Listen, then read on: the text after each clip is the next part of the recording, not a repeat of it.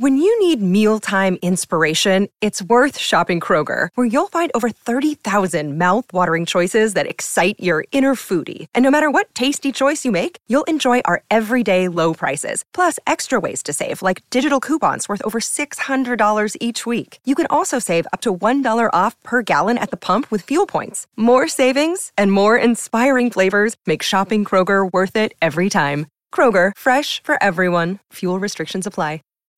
When you need mealtime inspiration, it's worth shopping Kroger, where you'll find over 30,000 mouthwatering choices that excite your inner foodie. And no matter what tasty choice you make, you'll enjoy our everyday low prices, plus extra ways to save, like digital coupons worth over $600 each week. You can also save up to $1 off per gallon at the pump with fuel points. More savings and more inspiring flavors make shopping Kroger worth it every time. Kroger, fresh for everyone. Fuel restrictions apply what is the limiting principle? If uh, where where does how I define myself? Where is the boundary of that? Where does it bump up against something? And and I don't know what the limiting principle is. I'm not saying that transgender shouldn't exist or shouldn't be accepted because of it, but I do think that philosophically, what we have to go is where does my description of myself stop and bump into your experience of me?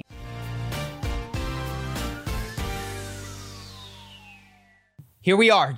We got a lot today. Fire away, dude. Do you have a lot? Yeah. All right, let's do it. So, you've heard of the social dilemma on Netflix? No. There's been a couple people talking about it. I got an email from Mindvalley. It's a documentary about how social media is bad. Oh yeah, I saw this. It seems very self-explanatory. That's why I didn't watch it. It's like, what year was this released? Why is this popular? Did no, I saw, know? I saw it on trending, and I was like, "What am I gonna hear?" That the, and it's literally has a cell phone icon. Yeah, you're gonna tell me that Facebook on my phone is bad for me. Did you know that social media is purposefully addictive? Yeah. like, Apparently, there's something called dopamine, and when you get a notification, your brain releases it. I was like, "What? What?" It was so it's we've the, known this for a decade. So that was my first thought. I watched 30 minutes of an hour and a half. I was like, "This is seems like it's a time capsule." Yeah, uh, good for you. I didn't even click it. Completely out of time. And well, I wanted to chat about it because it seemed popular, and I didn't want to watch the other one with little kids twerking. so I was like, I'm going to skip that one.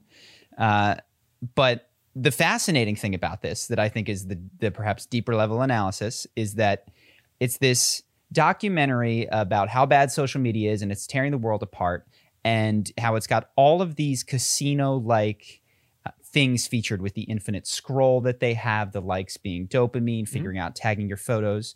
And it's on Netflix, a platform that when you hover over a show, auto plays it from the beginning. Mm-hmm. and it seems you know, and they're listing all of these dangerous social media sites, and there's 10 of them, and Netflix doesn't make the list. Mm-hmm.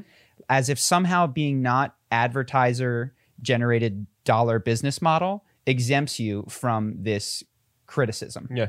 so it well, seemed it seemed very unself-aware that it was a sensationalist documentary saying that we have this new problem that has never existed, which is completely false. That uh, the basic thesis is that never before have we had so many people trying to manipulate other people. It's like, how do you think communication evolved? Do you yeah. think do you think communication is meant to convey only true facts? Yeah, they used to put cocaine in Coca Cola. Do you think that that wasn't addictive? Yeah, like, it's forever, forever. As long as there's been communication, there's been manipulation uh, Madison Avenue, like Mad Men in the 60s, and even before that, yellow journalism in the 1800s. Sure. It just treats this as a sensationalist new problem. And I'll grant them that its scale and scope has expanded. Yeah, I think the, the motivations of people haven't changed. What technology can do is make something more expansive. So yes. the desire to manipulate by corporations has always been there. Mm-hmm. But perhaps the fact that you carry around a supercomputer in your pocket just gives them more access to your brain than they used to have. Absolutely. But it, it treats it as a completely qualitatively new yeah. issue that is, in my opinion, the oldest thing that people have tried to do is influence what other people around them sure. do. And Netflix gets included in that. They made this documentary. It's not, at no point will there be a call to action to delete your Netflix subscription. you know? Well, certainly not in the Netflix video. yes. And it's like, why would then Facebook tell you to get off of Facebook at any time? Or why would, why would the guy who creates or, or who, the butcher at the store create a food that satiated you for the rest of your life. Like th- Yeah. this is not what any business has ever done. This isn't a new problem, and consumerism underlies everything. And weirdly enough, the medium is the message, and this exists on Yeah. on Netflix. And then I comment on it on YouTube, and it was it seemed very unself-aware. Well, the thing I thought was interesting is who is this message for? Mm-hmm. Because I don't think it's for anybody who is addicted to their phone. It's not for a 15 year old that is doing TikTok more than some therapist would say is healthy. They're not Mm-hmm. going to watch the documentary. And if they are, they're not going to be persuaded. It reminds me of that video I sent you. Paul Rudd did a certified young person COVID mask PSA. And as I was watching it, I was like, the only people that will like this are people who already feel this way Mm-hmm. that everyone who doesn't wear a mask is selfish and that they're dumb Mm-hmm. because it's completely unpersuasive if you think the opposite of what Paul Rudd is saying. And so I was like, who's this for? This is just almost masturbatory in the sense that you get to watch it and feel good about being superior to the other people. And when I saw that documentary, I those was like, people who haven't seen it, it's Paul Rudd, and it's it's intended to be humorous, but he's he's pretending to be a young person, talking in overly affected young person slang, and then at the end of it, just kind of breaks down. He's like, "Wear a bleeping mask!" Like, Yeah. Jesus Christ! Like, which I Um, imagine is completely unpersuasive to young people Yeah. who don't think COVID is a serious thing. If Yes. you're young and you already think COVID is serious, sure, you'll like it. But Mm-hmm. my point is, well, why make a video that changes no behavior? It's kind of how I felt about this next Netflix documentary, which is like, no one is going to watch this and change their behavior. What it's going to be is a bunch of people that already think social media is bad are going to watch it and then congratulate themselves, even though they still use social media. after they spend an hour and a half, because they already have this belief. Yeah. So I was just like, okay, well, this seems great marketing in the sense that you create a video people want to watch because it's self affirming. And that's what everybody wants to watch is something that agrees with what they do. But in terms of changing behavior, it seemed like a very ineffective thing to do is release a documentary on Netflix with information we've had for the last 10 years. So what I think the I was like, okay, so how does this work? If you presume that every system is working, right, Yeah, yeah. towards towards its actual goal, Oh, it is. exactly. So the effective. actual so and I was thinking about it as it's the same idea. We've talked about how uh, car advertisements with beautiful women actually sell Macy's products for lipstick Mm-hmm. because the beautiful woman is wearing lipstick, which lets you know this is a beautiful woman, and so you better be especially receptive to makeup advertising. Uh, Netflix had the Cuties documentary, and it also had this, which were huge on YouTube. And so, in a weird way, this is Netflix promoting YouTube to now talk about Netflix, which will reverse promote Yeah. watching Netflix, which is exactly why I, I'd never heard of this until I saw it on YouTube. So, the consumerist machine just it absorbs everything and this is part of it i'm not pretending that we're outside of it uh, now we're creating content which if we do a good job keeps our viewer coming back to youtube Yeah. to donate more of their attention to advertisers it's just there's nothing you can do except move to the mountains Yeah. it seems like Do you want to talk about cuties? Because it was on my list. We brought it up. So I have- people, people who I've don't know what cuties is. It's a documentary that, from the director's perspective, is meant to highlight the hypersexualization of young, like very young, like ten year old girls uh, from TikTok and things like that, and how they try to emulate inappropriate adult influencers. The way that they tried to highlight that is by exploiting 10 year old women and making them do girls. hyper- girls. I, so I know this. This is something somebody uh, called us out for. We made a video years ago where I was talking about like, here's how you get girls to like us. And the comments were, they're women. They Yeah, have yeah. And so since then, you and I both, every time we talk about a female, say women. Oh, really? yes. I don't even notice. because we're like, we got dinged on that so Well, hard. These, anyway, these 10 year old girls, the, the video, it's basically some people are saying like masturbatory pedophile uh, material because it's 10 year old girls twerking and getting sprayed with water and did they? wearing, did- are they wearing s- documenting it or did they? No, it's it's a fictional movie. it's fictional. It's fictional, yeah. Ooh, and so the- that's troubling. And so it's on, on camera. It's these girls are dressed very scantily, and it's like, I think an allegory might have been more appropriate here. Or Well, something. why not just document the actual problem? So this is the thing: is to to highlight the inappropriate nature of a ten year old twerking on TikTok.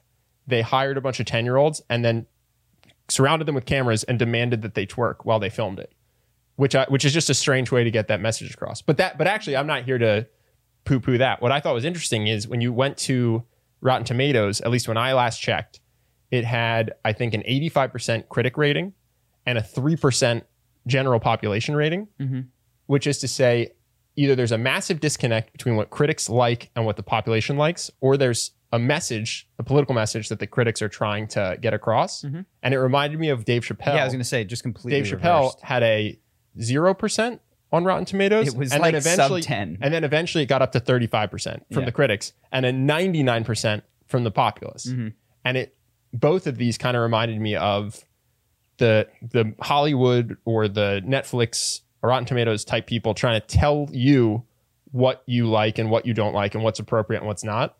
And the population just being like, no, Mhm. we think Dave Chappelle's hilarious and we don't want to watch 10 year olds twerk. Mhm. I just think I just think it's interesting as you, you see, I guess, morals or messages try to come from on high and just get completely rejected in some cases. Well, uh, my actual question that I that I have not dug deeply into is how effective and and if not how effective, in what cases is that media blitz of this is good or this is bad effective at changing the reaction of a population? So it seems like with cuties, it's not been Mhm. very effective. In fact, it had almost backlash to now the point someone like me who hasn't seen it has been hit with the first message of it's really really bad. So even if I were to look at it, I'd be coming in expecting that. Yeah. I wonder if it's if it's closer if the critics can move something though. That's that seems to be my like if, if something has a 98 critic score on Rotten Tomatoes and an 80 from the audience, I wonder how much critics didn't boost that. And I've seen Sure. this in myself. I sit down to watch a movie and I'm expecting something amazing. Like what was the one that everybody liked Parasite. on Netflix? It was the gangster movie on Netflix. Oh, yeah, I know what you're talking about. The Irishman. Personally, I was waiting for that to get good the whole time. Yeah. I was just expecting and waiting, and I watched the whole thing, and then I walked out of it and tried to make sense of how it was good. And later on, was like, I hated it. Yeah. is what I concluded. But had I been more ambivalent about it, I think I would have Just turned it off. w- well, I a would have just turned it off if I hadn't read the critics. But if I'd been closer to really loving it, I would have pushed myself in that direction so as to align with the critics. So I think when there's less of a gulf, the critics can nudge people towards them. But when it's just stratospheric, it almost goes reverse. Yeah. Well, they're going to try, right? The Mhm. Oscars just came out. They said you can't win Best Picture unless you have certain Mhm. diversity requirements met. So they're, Yeah. they're definitely going to try to influence culture in that way. Mhm. Well, they, these are not the critics. This is the Academy. That's what I'm saying, though. Yeah. It's, I, in my mind, it's kind of like Hollywood is Mhm. trying. You know, I mean, the critics are basically part of Hollywood when they tell you that Cuties is an amazing movie and an incredibly thoughtful, award-winning film, Yeah. and then ev- everyone who watches it hates it. To me, that seems to be coming from on high, from Hollywood. Of like, no, you want this message. hmm Yeah, no, I, I want to read that article again. I was actually going to talk about it next time because I wanted to make sure that I had the exact The requirements. The requirements. So let's Sure. let's talk about it next time because I my first reaction was I was like, you're putting literal quotas on.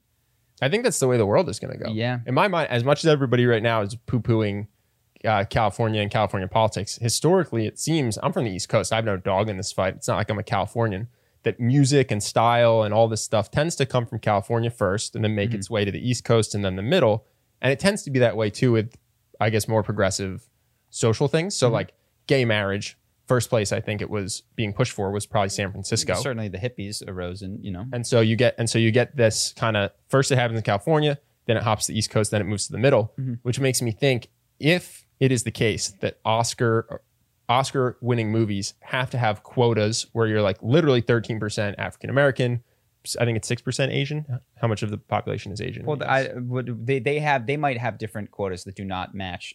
Uh, sure, no, I'm saying if, representation in the if this is the case, you I don't I don't Let's read the article in, in more depth to, to understand. it. Sure. I'm just saying if that's the case, I think it'll spread from Hollywood to other companies in California. And then I Mhm. think it'll spread to the rest of the US. I mean, it's kind of the same way that uh, trans was like totally unaccepted. And now it's very accepted. And actually, Mhm. the thing that's unaccepted in most cases is saying something negative publicly about anything about trans. And so I think, like it or not, if Hollywood does put Oscar winning movies, they say there's going to be quotas. I think that's the first domino towards eventually like a much more unspoken, no duh. Of course, our company has to have a certain amount of people measured by the government or whatever it might be. For a certain amount of each race or each sexual orientation. I Mhm. think if that's if that's what the Oscar thing is saying, then I think that's kind of the canary letting you know like that's that's where things are so going to go. goes the nation. Yeah, Yeah. as as goes California. Now the question is, I think the way that California has that influence is obviously through media. Uh, but I don't think they change the minds of the the same generation. Like the movie producer in California is not changing the mind of the coal miner in West Virginia. No, it's his kids. It's his kids. Yeah.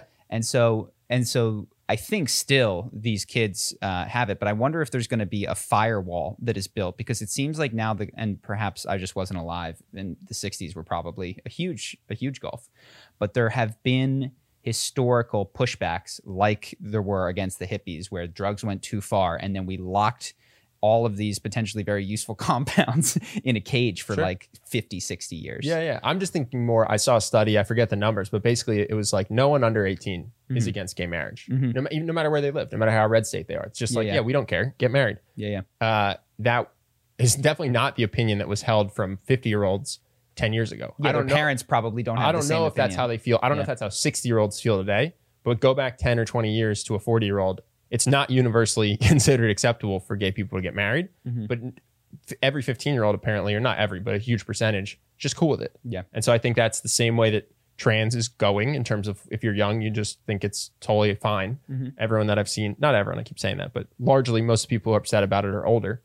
And if hiring changes such that it, you have like explicit affirmative action rules, a two year old is just going to think that's the way of the world. And they're going to think it was weird that it wasn't always that way. yeah You know what I mean? I was wa- this it, when I was watching the Social Dilemma. The distinct impression that I got is that it, it happens every every single generation. Is it almost doesn't matter what you're born into. The ability of a person to adapt to their culture is nearly infinite. Like if you live in a warrior culture and they just murder people, it's like Mhm. you'll just grow up and that'll be normal, and that'll be normal for your whole life. If you grow up in a society that doesn't have cell phones, though, and then you get to work at Google, you're gonna be like, wait, are we doing too much? Yeah. But if you grow up in a society where there's a panopticon and everything you do is being measured, none of those kids will complain yeah. about it.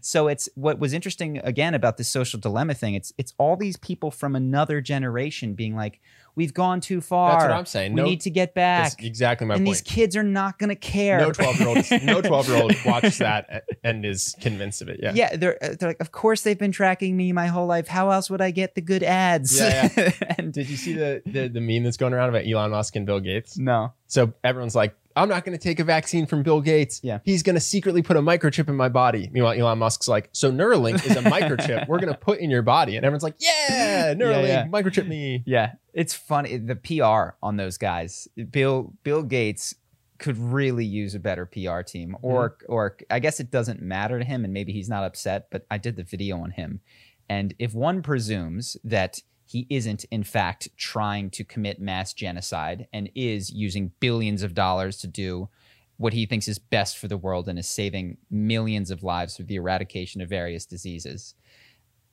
then he has gotten the biggest gulf between the perception of him Yeah, and yeah. his actual contribution. Uh, and Elon, I think, has a better brand in terms of just because there's people that don't like Elon, and he's and he's making He's definitely got a better brand than Bill Gates. Yeah, yeah.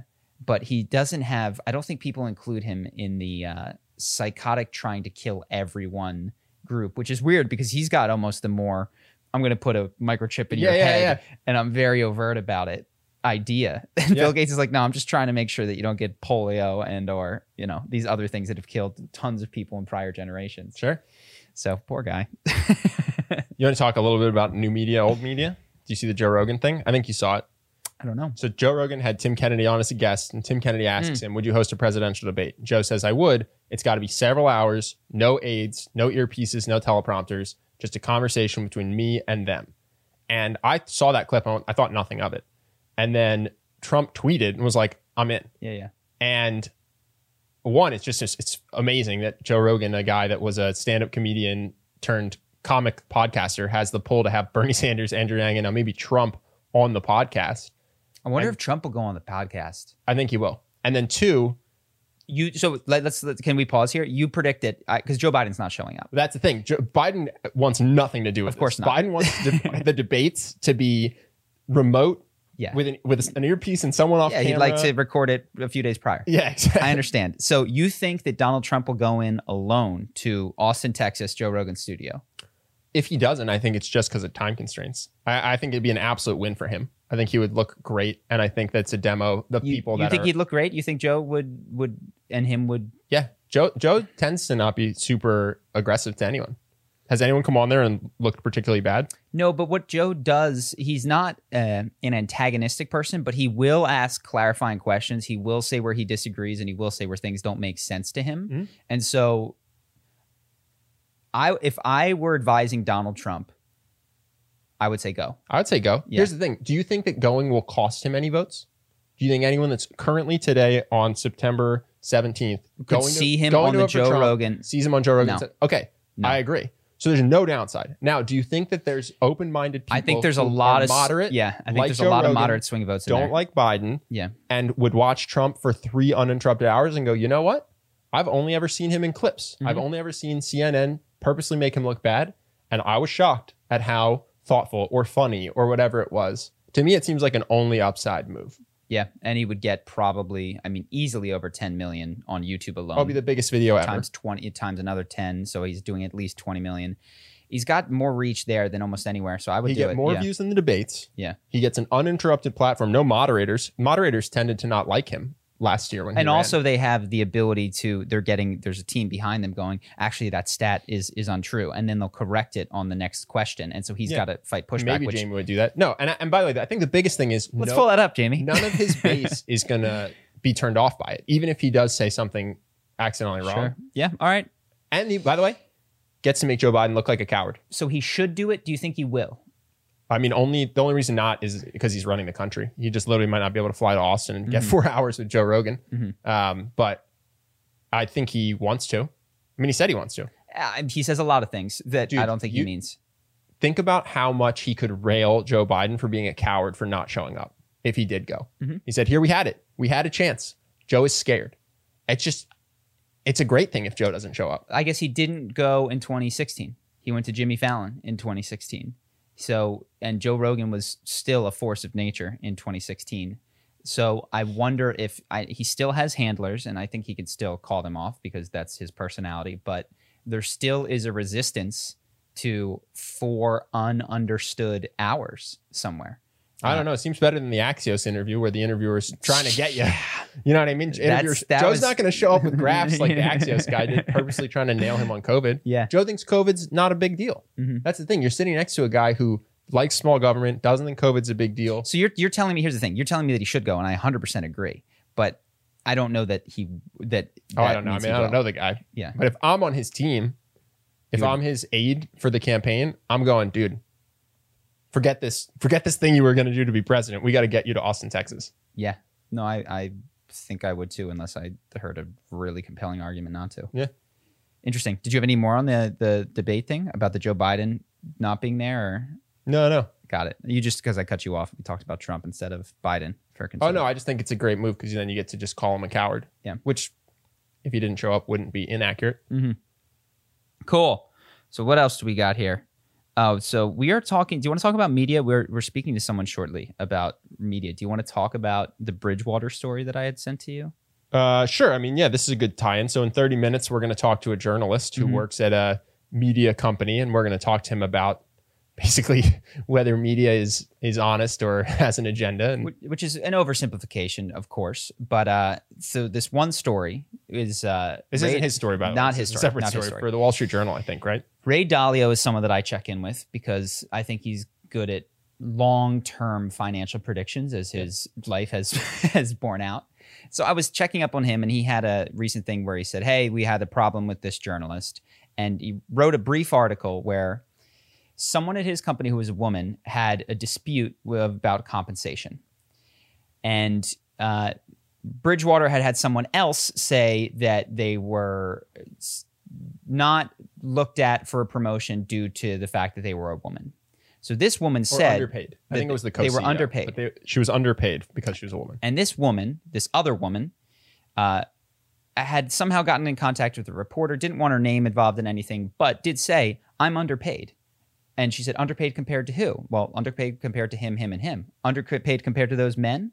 And she said, yes, I am underpaid to underpaid compared to those men, but it's not a gender thing. Hmm. It's not because I'm it's not because they're men and because I'm a woman. I just think that I deserve more for XYZ reasons. Quick question: Did she say she was underpaid, or that she was having compensation discussions? having compensation discussions and i think she said that she was paid less than some men. Mhm.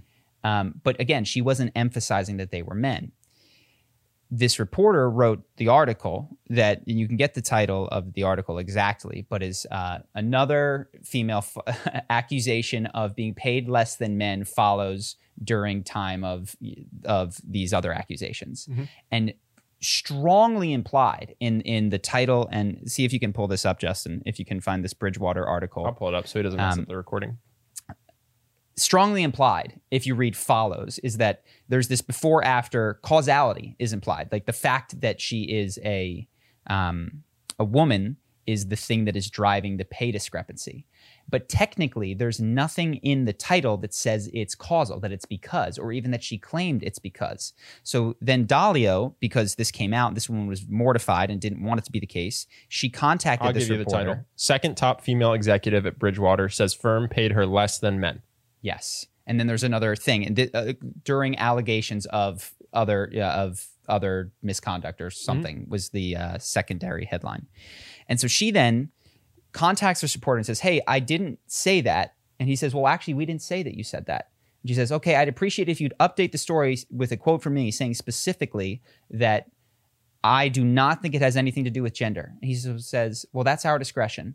We're not going to include it." Yeah, which is like She says, I'd really like she says, I'd really like if you would use my full statement Yeah. and not just a part of my statement. Yeah. He says, No. No, yeah, that's, our discretion. Up to our discretion.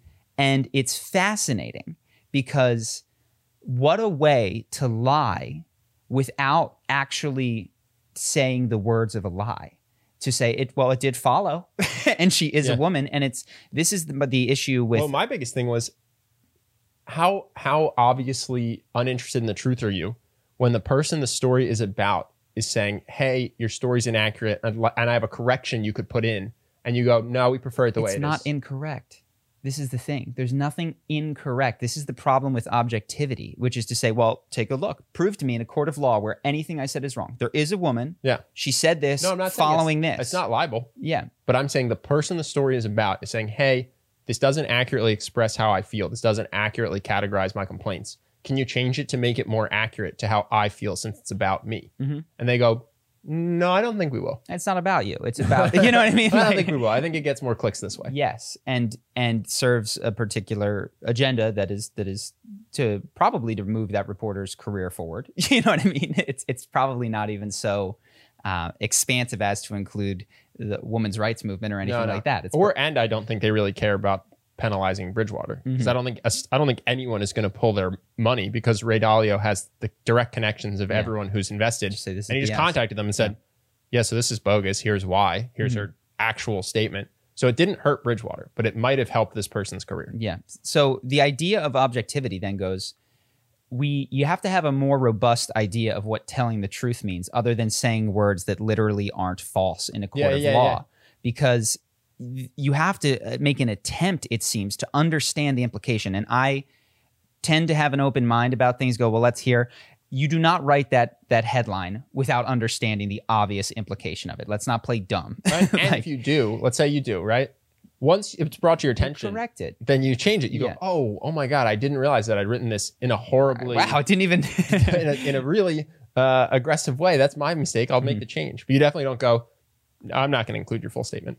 So it just it really takes okay, what is objectivity in journalism? And I don't think objectivity can exist in any field, to be clear, because you're always going the fact that you're writing about Bridgewater implies that Bridgewater is important. Mm-hmm. The fact that you include the fact that it's a woman implies that that is important, and not the fact that she's five foot four, or that she has green eyes, or that she is of whatever descent, or that her middle name is Eugenia. Like all mm-hmm. of those things are objective truths. The ones that you select to include have the implicit idea that this is the salient trait in the story, and everyone picks that up. Yeah, yeah. If they, if can you imagine the headlines like second woman with middle name Eugenia denied compensation Yeah. increase? Be like, what do they have against people with No, that name? And I don't know. I don't know what her position was, but certainly you could see you could see a story that says trader who made less money upset that trader who made more money got paid more. yeah, yeah, And you go, well, this is you know, uninteresting. Mhm. But if one of them is a woman and the other is a male, you could say trader who's a woman is underpaid compared to a trader who's a male. Mhm.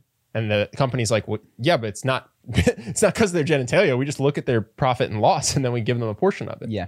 And I'm not saying that's the case here, but certainly even with that, where it clearly isn't discrimination, if you say their genders and not who made more money for the company, you can make it seem like discrimination. You can write a million different implied stories telling the truth every time. Mhm. And this is the difficulty of I think any kind of journalism and communication and something that I've we've encountered in our relationship. So it, with various open relationships that we had where it was don't ask, don't tell style, which Yeah, is yeah, okay, yeah. You, we understand that we're each seeing other people, but we'd prefer not to know.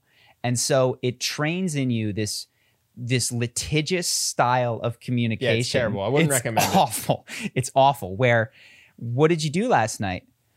I went to the bar uh, with my friends, which is true. you know, it's like I drove there with my friends, and then there I met someone, uh, and then it- and and then that person knows not to ask any follow up questions. It's this whole strange uh, way of communicating Letter that of is that is not about the truth that is that is the type of manipulation that social dilemma is so concerned with but exists in every sort of human interaction where you don't want someone to know the full expression of everything that might be salient to them uh, so I don't. I, I'm gonna, eager to talk to this person to see what they make of that, if they see the same sort of thing in their organization as well, because I want to know. I want to talk to the guy who wrote that and be like, what is going on in your mind? Like, do you not feel bad about this? What am I missing that allows you to Yeah. to leave someone feeling so mischaracterized? So I think I, I've talked to people who are similar, not this exact person. And the thing that I've heard from them is they basically say, listen, whether or not this particular woman Mm. is discriminated against doesn't actually matter because at a high level, some women are discriminated against. And so what we're doing is getting the message out that that's a problem. Yeah. And the fact that we're absolutely making Ray Dalio look bad in a mischaracterized, inaccurate way doesn't matter because uh, what we're doing is bringing attention to an issue that's real somewhere. yeah, And my my comeback is always, well, why don't you just cover where it's real actually? And then you get to just it's harder to find. Yeah, it's Ray harder. Dalio's a bigger name. Seriously, Yeah, like, yeah, yeah. if we write this, but we write KKR, no one cares. But if we write Bridgewater, people care. And so even if it is, and I'm not saying it is happening at KKR, but like if it is happening there, that's just a less interesting story. So we're going to cover it at Bridgewater to get attention to the thing. And I think that's, I think that is this is a juicy Smollett. Like Selfish. juicy. I can't even remember how to. Exactly. I can't even remember how to pronounce his name because it's Smollett. Dave Chappelle. Smollett. Jussie Smollett. No, and I think and I think it's I think it's completely wrong. I want to clarify, even though I'm steel manning, I think it's completely wrong. But that is how one justifies I'll it. steelman it. The things they carried is a Vietnam. Uh, it's a s- series of stories about Vietnam. Now he outright says in a, somewhere into the book, he says none of this happened, but it all happened, and it's a really interesting take on like, look, I could tell you, but the the specific stories of of what happened in Vietnam occurred in such a way that I don't want to talk about him for whatever reason, or I don't want to tell him. But the fact that you know there was a tripwire and it blew this guy's head off. Okay, let me say though, did he use other people's real name that weren't there, or did he use fake names? He used fake names. So that's a huge I- difference. yeah, that's yeah. a huge difference. Because if I wrote a, a piece on the Wall Street Journal and I said, these are not real people, but they represent real people, that to me can be much more honest than me going, You're right. I'm It- gonna I'm gonna highlight Ray if he- Dalio. I, I- take it back completely. If he wrote a piece of fiction that was called "The Things They Didn't Carry," and it was about a woman in a firm somewhere, and there was and she was discriminated go a against, different way. What if that totally Vietnam fine. Mm-hmm. story had a had a terrible general, had a guy that was corrupt, killed his men with with callousness, was racist, and the person's actual name was uh, John Smith, Yeah. right? But he called the person, let's say George Bush Senior. Yeah, yeah, yeah. That would be completely wrong, right? Yeah. Well, that's what this is. This is this is using a real person, Yeah. and so you're not just you're not just explaining a problem in the abstract using fake names, but real stories that move you Yeah, yeah. in the same way that Vietnam book does. Because the point of the Vietnam book is the story moves you because you knew it was a real person and these atrocities happened to someone and it's visceral, right? Mm-hmm. But this is just going, that company right there does discrimination. Mm-hmm. And they're going, no, we don't. You go, well, someone does. And now we brought more attention to the issue. It's like, well, yeah, but don't do it by making my, by Yeah. throwing my name in the mud. And and he also declares in the book, he says none of this happened. It's a literary device. I'm thinking of the other one, the guy on Oprah. What was it? a million little pieces? James Frey was a guy who wrote this story of his. I think it was addiction. I never read the book, but it was an Oprah's book club bestseller, and he was on the on the thing talking about his addiction, and then it came out that it was hyper exaggerated, and she had him back on. the show, and she was just like, "Why didn't you just write a book of fiction? Yeah. like, why did you have to say it was real?" And in his defense, the answer, which I don't know if he said to her, he was just ashamed, is you wouldn't have read it. You yeah, know? Like you wouldn't have read my fiction book. You needed to believe it. Same thing. There was a book that I was into uh, that has Well, been highly called into question. Never mind. I can list these books off. No, but here's what I'm saying. You Game of Thrones is completely fictional and it got Mm-hmm. read a lot. If you have to say your story is true in order to get people to read it, but it's fake, Mm-hmm. then you don't deserve to get read. Yeah, yeah. Like I understand that that's your selfish motive, but oh, totally, totally. That's the same thing as any marketer lying. So it's like you wouldn't have read it. Okay, so either write a true story that's moving hmm or write a story that's obviously fiction and sells like Game of Thrones. Yeah. Or by the way, like Brandon Sanderson Mhm, or mhm. Robin Hobb, all these people who aren't Game of Thrones but are successful in their small way. Stephen But this King person, this person Neil decided Gaiman. that they would be greedy and focus on their own wealth and fame by tricking people. And I'm like, Mhm. I think that you don't. That's not a good excuse. You wouldn't have read it if it were fiction. Oh no, it's just not a good excuse. It's, a better it- book. it's just the reason. Yeah, yeah, like yeah. that's why. no, he that's did it. well, Yeah. that's exactly what I'm saying. That's what I'm saying. This person would probably argue the same thing about why use Ray Dalio's name is Mhm. because he gets the most. Because we're talking about it, and we wouldn't talk about it if it were a firm that no one had ever heard of. Mhm. You know what I mean? I wonder if it's more than that. Uh, I don't know that there's even that much. I, there's this weird, and I, I don't think a lot of people, and I'm not, I don't know this particular individual, but I, in my conversations, I don't see a lot of people spending a lot of time thinking deeply about what honesty means. Mhm. And so this person can go, look, show me the lie. Where's the lie? She is a woman. It did follow this, you know, show me the lie in my article. What you make of it is none of my business. Could be the uh, perception. And my job is simply to not tell lies. You know, Donald Trump got the statistic wrong, which is a lie, and that's not good. And I, I, I do think that in journalism and in marketing, I am not like because we we encounter this all the time when we talk to people that want to do some sort of contracted work for us. People that have not deeply thought about what being honest means. And in life, dude, I'm I, got, I want to get a COVID test because I'm going to see my family soon. Yeah. And so I'm gonna I'm gonna pay. I think it's like 150 dollars to get a same day result because I'm gonna do it a day or two before the flight. And you can get that for free if you lie and Mhm. say you have symptoms. Mm. And someone's like, "Why don't you just go to this thing and say you're having symptoms?" Like, it's not. I'm. That means I'm stealing from this hospital yeah, yeah. and this health insurance provider that's paying for this test like it's not like they just magically occur you're just saying why don't i instead of paying my own money for a service that i want rob a hospital or rob my insurance yeah. Because it's cheaper for me this is basically the same thing as just going up to the owner of the hospital at knife point and being like hey get- can i get 150 bucks like yeah. uh, but it was it's just like an I think most people if they hadn't heard this whole spiel and they were going to pay for a COVID test and you say, hey, you know, you can get it for free if you just say you're having symptoms, a huge part of the population just goes, oh, sick. Well, this So is, I don't think honesty is necessarily a high priority. And also, what's funny is no one thinks they're dishonest. Like even the person that gave me that advice, um, I was like, well, that's a lie. And they're like, white lie though. yeah. You know what I mean? Like who cares? That person still thinks that they're honest. Mhm. Everyone thinks they're honest. Really, it Mhm. seems like with with a few exceptions. Yeah, it's it's definitely the exception when you talk to someone like, oh yeah, I'm definitely lying. Yeah. That that, that they have that sort of No, self awareness. people's rules. Do you think that lying means you always try to convey the truth? Do you think it means you never utter a lie, but you do what this article did and completely misrepresent facts? Do you think it's I lie, but only some of the time when like it's really convenient? Ninety-five percent of what I say is the truth, though. So if one out of every twenty sentences Yeah. is a lie and nineteen are true, that makes me honest. Yeah. It's Can just- I get credit for isn't 95%? Yeah, yeah, and it's like no, one out of every twenty sentences is an incredible borderline pathological liar. Yeah, And yeah. they go, well, ninety-five percent, dude, that's an A. I'm honest.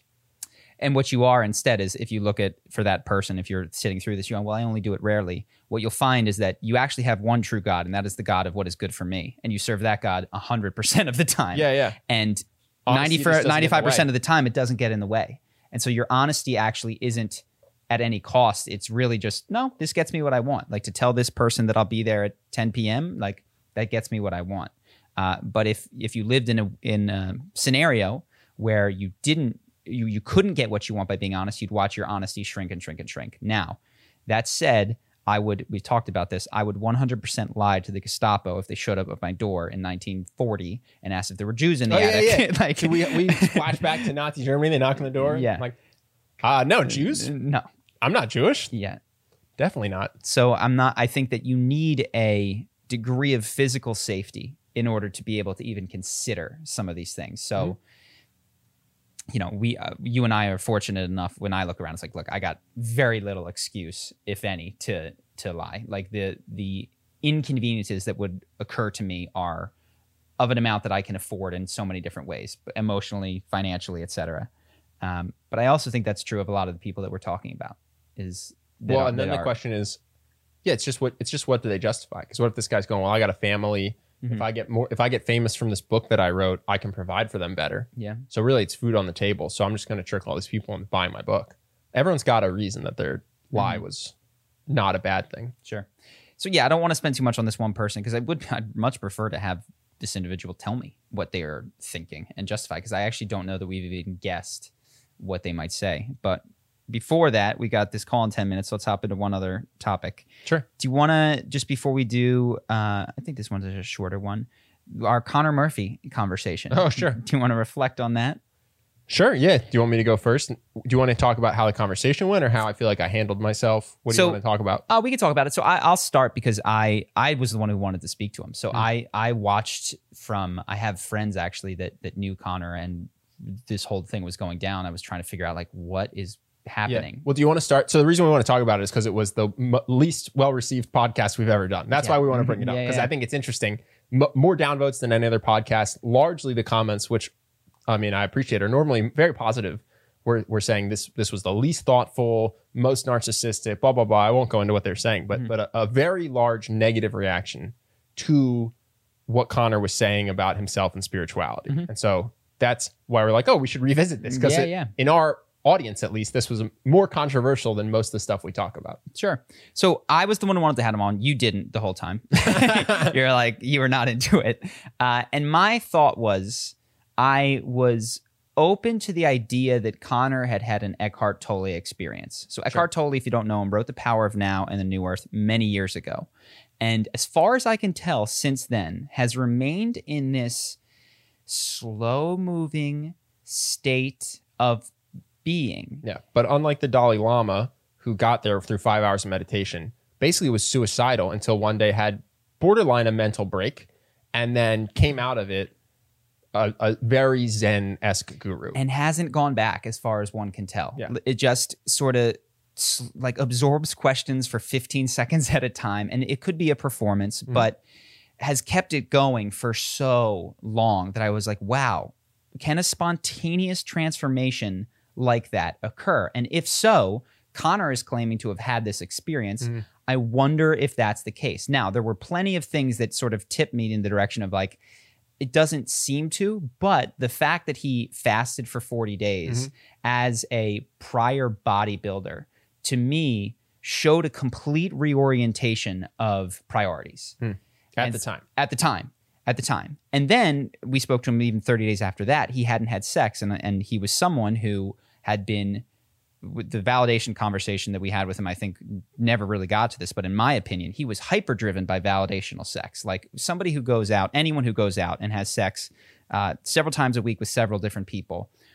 The reason that I believe that that is validational in its nature is because the orgasm itself is mo- is probably better at least half the time by yourself with your own with your own hand in the privacy of your own bedroom. So you're not doing it for just the physical pleasure or the need to release. No, or if you were, what you would do is quickly just hone in on whoever gave you the best orgasm, and exactly. that's who you'd see the most. Exactly. The fact that it's a variety of different people and the excitement that one feels, if you were to dig into that, as I have in my own experience and my friends have as yeah, well. I was gonna say no knock to Connor. By the way, this is most guys at some point yeah, in their yeah, lives go through this phase where new for the sake of new is fabulous. Yes. And some people would argue biologically, evolutionarily, you're triggered to always have that to some degree. Mm-hmm. So I'm not trying to pick on Connor. No, here. no, no.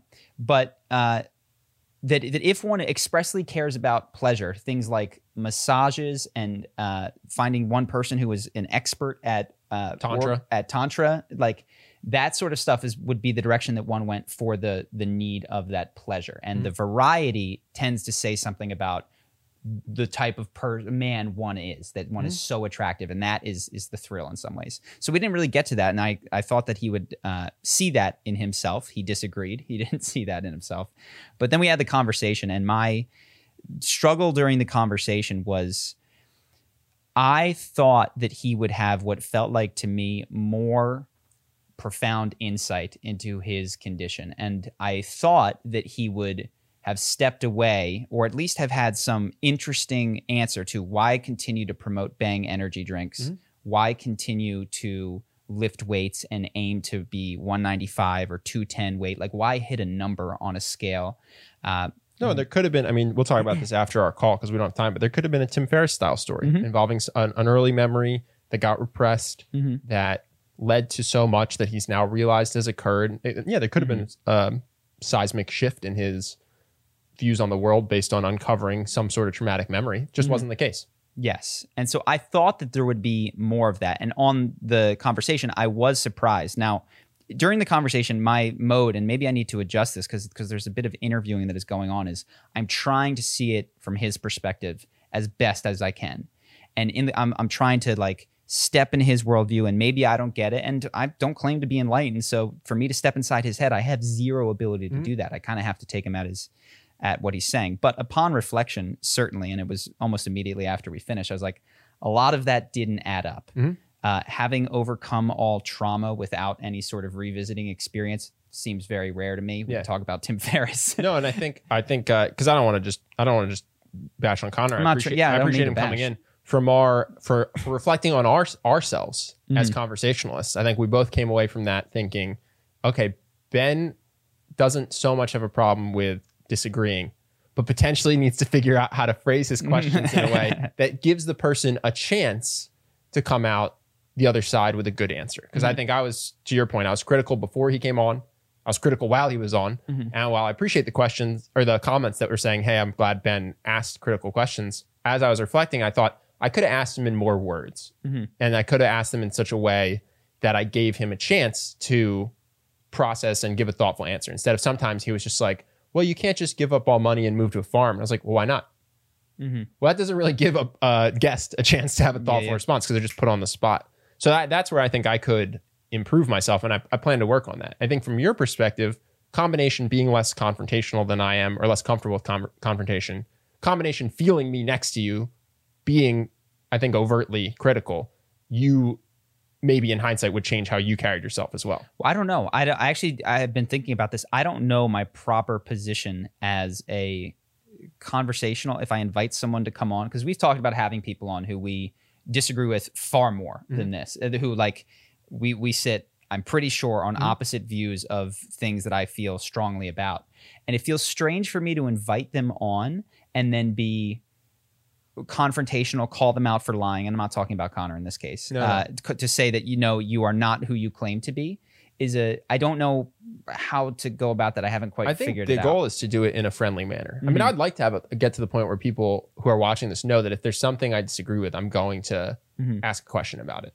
I don't want to be. I honestly have no interest in being someone who brings people on and then that person can promote whatever they just a- want, it's just say a- whatever yeah. they want, and I'm just like, yeah, all right, cool. And in my head, I'm going, I disagree with this, but I'm not going to say anything to please the guest. Mhm. I'd rather just not have guests and talk you and I. Sure. But I do think there's a way, like I said, to be literally just disagree as much or more than I did with Connor, but in a way that's friendly and doesn't feel like it's intact. Just it's an exploration, which is what I really want. Is like, yeah, maybe you're an enlightened guru. Maybe I have the wrong impression. I'll try to bring that humility here. And at the same time, I'm going to ask you why it seems hard to believe. And I want to give you the opportunity to prove me wrong Mhm. or to kind of, yeah, like prove that I'm not wrong, in which case I'll continue to, in a nice way, dig into stuff. Yeah. Uh, I don't know. That that seems to be the way that I would want to conduct a conversation, Sure. especially if it's going to be public. Sure.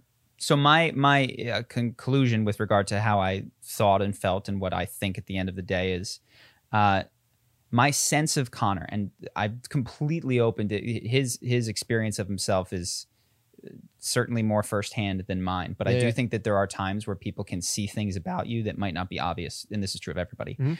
I think that he had a peak experience, and I think he had an incredibly long lasting psychedelic after thing that got him through 40 days of fasting, 70 days of just like abstaining from sex or anything, which was, I think, very, very huge for him. Um, but I do think that he has come back down into the ego and the personality, not quite the same as when he went into this experience, but that is not nearly as close to that peak as he was. I also think that he likely had some, uh, there were moments with the, we didn't talk deeply about it, um, his strategy for getting people to go to enlightenment was faking his own death. And not only is that to me cruel, and I was trying to understand his perspective of, you know, it's all just a game, so it doesn't matter. Um, to me, you know, we're still very, a lot of these people don't recognize it's a game. And so it's cruel to those who think Yeah, it's yeah. like that little kid is playing this game super intensely and you're like, haha, screwed you. like, Well, I, I do think so. When I so- and first of all, by the way, we're not endorsing ayahuasca, a water fast, celibacy. Like a lot of stuff is dangerous if unsupervised. But for me, one of the things I I experienced on ayahuasca was this idea of what I was calling faction, where Yeah. instead of thought and action, it was just one thing. I'd have a thought and I'd be doing it. So I'd literally be like, I have to pee, and before I had thought, I was up and walking, and I was almost observing myself doing that. And I think then in hindsight, if you did something crazy or something really counterculture, you'd have to justify it. Yeah. And so there is a chance that it wasn't that premeditated Mhm. to do the fake suicide, to give away your car. It- even And if it might have was, been a even if it was, it was like I. How many people were enlightened as a result of that? I think there are probably more effective ways to go about enlightening a large group of Sure. people. I'm just saying, depending on how much ayahuasca is still in, in your system affecting your brain, that's not Mm. even how thoughts work. It's Mhm. not like you plan, take an action, and then the reason it happened is because of what you think. A lot of Mhm. times, things are just occurring, and your brain is trying to like process why they're Mhm. happening. So Mhm. I could imagine if I were deep in the throes of ayahuasca, giving away my car, then being asked two days ago, two days later, like why I gave away my car, and having to come up with the reason. But like, who knows how Yeah. accurate that was to in the moment when think when thought and action really does, for me at least, get very muddled yeah. and it's much less clear than premeditated thought action. Yeah. You know what I'm saying? So to wrap, I think ultimately it's a time will tell thing uh, with anybody who goes through any sort of peak experience, whether that's landmark forum, uh, it's psychedelic thing, or just realizes something in themselves and they need to go to the gym and, and exercise Yeah. more. It's like, okay, we'll see how big this breakthrough is in one year's time. Yeah, and yeah. I think the measure of enlightenment to a degree is, of course, subjective, but also the love and compassion that you show to the people around Mm-hmm. you. So um, that that will be sort of if when I look back in a year from now, was he was he onto something? Wasn't Mm-hmm. he? To what degree? That would be what I look to is like how does he treat those people around him? And Yeah. that's true of myself and of I was gonna say it's not Yeah. that's not unique to Connor. No. I, I went to Landmark Forum. I got super hyped up. I was having a peak Yeah, experience. yeah. I was like, I'm never gonna feel jealousy again. I'm gonna be kind to everyone always. a week later, well, I was in an open relationship at the time. A week later, I was jealous. Like that. That's uh, you could have caught me the day of, and I would have said some crazy stuff on camera about how changed and fixed. And it wouldn't have been enlightened, Yeah. but it would have been the landmark forum terms for him. And then a month later, it was almost like I didn't go. So Yeah. I do think there's just a natural tendency for everyone to get really hyped when they're in the moment with ayahuasca or Tony Robbins or whatever it might be. So it's certainly no fault to that because I think everybody's guilty of that. I know. I, well, that's the thing. It's I can't even be critical because I've walked out of these things before and been like, "You're looking at the new Charlie," Yeah, and yeah. then a week later, it's the same old shit. All right, so Tim Ferriss. Yeah, you did you get the chance to listen to it? I listened to almost all of it. Yeah, Okay. up until the very end. so yeah, so for people who don't know, Tim Ferriss, very famous influencer, wrote Four Hour Work Week, has a, one of the biggest podcasts. He has hinted at in the past a trauma, but came out for the first time ever and talked about it. He was regularly sexually abused from the age of two to four by his babysitter's son, and he didn't go into detail, but he said, just picture The worst. the worst things you can imagine. That's what was happening to me. He completely blacked out every memory he had between zero and five for most of his life, such that at age six Didn't know that this and at age 30, Yeah. had no idea anything that had occurred before his fifth or sixth birthday, basically. But has a, had a lot of neuroses, very quick to anger, had some cutting experiences in high school, loves combat sports, addicted to caffeine, didn't know where any of it came from, just thought that his he had bad brain chemistry, is what mm-hmm. I think he blamed prior. Then he went on a Vipassana. He I should also say he was suicidal at various points of his life. Oh yeah, and didn't know why. And had actually has previously blamed his brain chemistry. Just said bad bad roll of the dice because he didn't know that this had occurred. Did ayahuasca and remembered the trauma. Mhm. Relived it, but didn't get triggered by it. And at the end of the experience, says he basically put the trauma back in the box, didn't address it. Knew that it happened. Yeah. So now, for the first time in his life, I think at like 35, is like, oh, the, shit, this did happen, but has no thoughts about it. Continues with the existing neuroses, just just carries on with his life, and then goes on a Vipassana retreat while fasted and on mushrooms, and basically has a psychotic break. So much so that he thinks without the guidance he'd had from the shamans there, he would never have returned. Mhm. And that was the point where he had the trauma in his mind again. And then he goes on to talk about everything he's done since to try to basically put himself back together and how this one root cause is the symptom of basically I think he says like 11 major neuroses or problems Yeah, yeah. in his life and and uh, just talks about the journey that he went on. So Mm-hmm. yeah, that, I think that's the context. Do you want to start? You want me to start? Go ahead. Uh, so he has a couple a couple interesting things. That the the first thing I wrote down, which I think is something I hadn't known or thought about, if you do just men and women together, boys and girls together, fourteen percent of children are sexually abused. He says, and his guest, who was also raped by her stepdad, I think from age nine to 12 mm-hmm. it- the co-host for this, basically, he the stepfather said, "I will murder your mom and your brother if you tell anyone." Yeah. and so they both said, It's way higher. Yeah. no, they they both said you deal with shame that you and you feel completely alone. Well, I was just going to say it's way higher than 14% because I don't, Tim's not in that count. Several people I know aren't in that count. Sure. Like it, that, to say that it's half seems generous. I think it's, I think it's, Well, even even let's say it's 14, it's one and eight. Yeah, yeah. I think what they were saying is when they were kids, when they were when Tim was six or 4 Mm-hmm. when she was 11 it was happening, she thought she was the only person in the Yeah, world it was happening to. She she mentions that in, she was reading like a Dear Abby and someone wrote in about being molested. And it was the first time in her entire life she'd ever encountered anyone in the world that this had happened to. And she cut it out and put it under her bed because she wasn't alone. And so I thought that was the first thing worth highlighting is it's incredibly widespread problem. And to to them at least, I'm not an expert on this at all, and neither are they, but they're just sharing their experience. Part of the damage to the psyche is the shame and not being able to share this and thinking that you're damaged because it happened to you or broken. And they said both of them said that one of the best things that they ever did for themselves mentally was start to share it with the people in their lives and see people didn't run away or view them as broken or anything like mm. that. I thought that was really interesting just to think about how widespread of a problem this thing is that when you're growing up, you really do think either doesn't exist or happens on the fringes. You know what I mean? well, Tim closed with it. She said, What is one thing that you hope people get out of this? And he said that they're not alone. Yeah. And I thought, Oh, we can take these off now. Yeah. I thought that that was fascinating because the there's a line that the number one line in marketing that you can say, and you'll see it in every sales letter is "You're not alone," and, and then they'll sell you a product Mhm. off the back of it. But what they've tapped into is this just need that people have to not feel alone in their suffering and their experience. And the idea that compassion is like suffering with someone is one of the most generous things that you can do with somebody is to have compassion for them. I, I was struck by that as well. Like the the aloneness being such a huge part of the of the difficulty of all of these things You know, and I, I think the thing is when you are an adult and you've gone through this or you haven't gone through this and you hear, okay, let's say 15%, 25% of the population has had this happen, you understand the numbers, right? You go, okay, cool, my front brain can process that.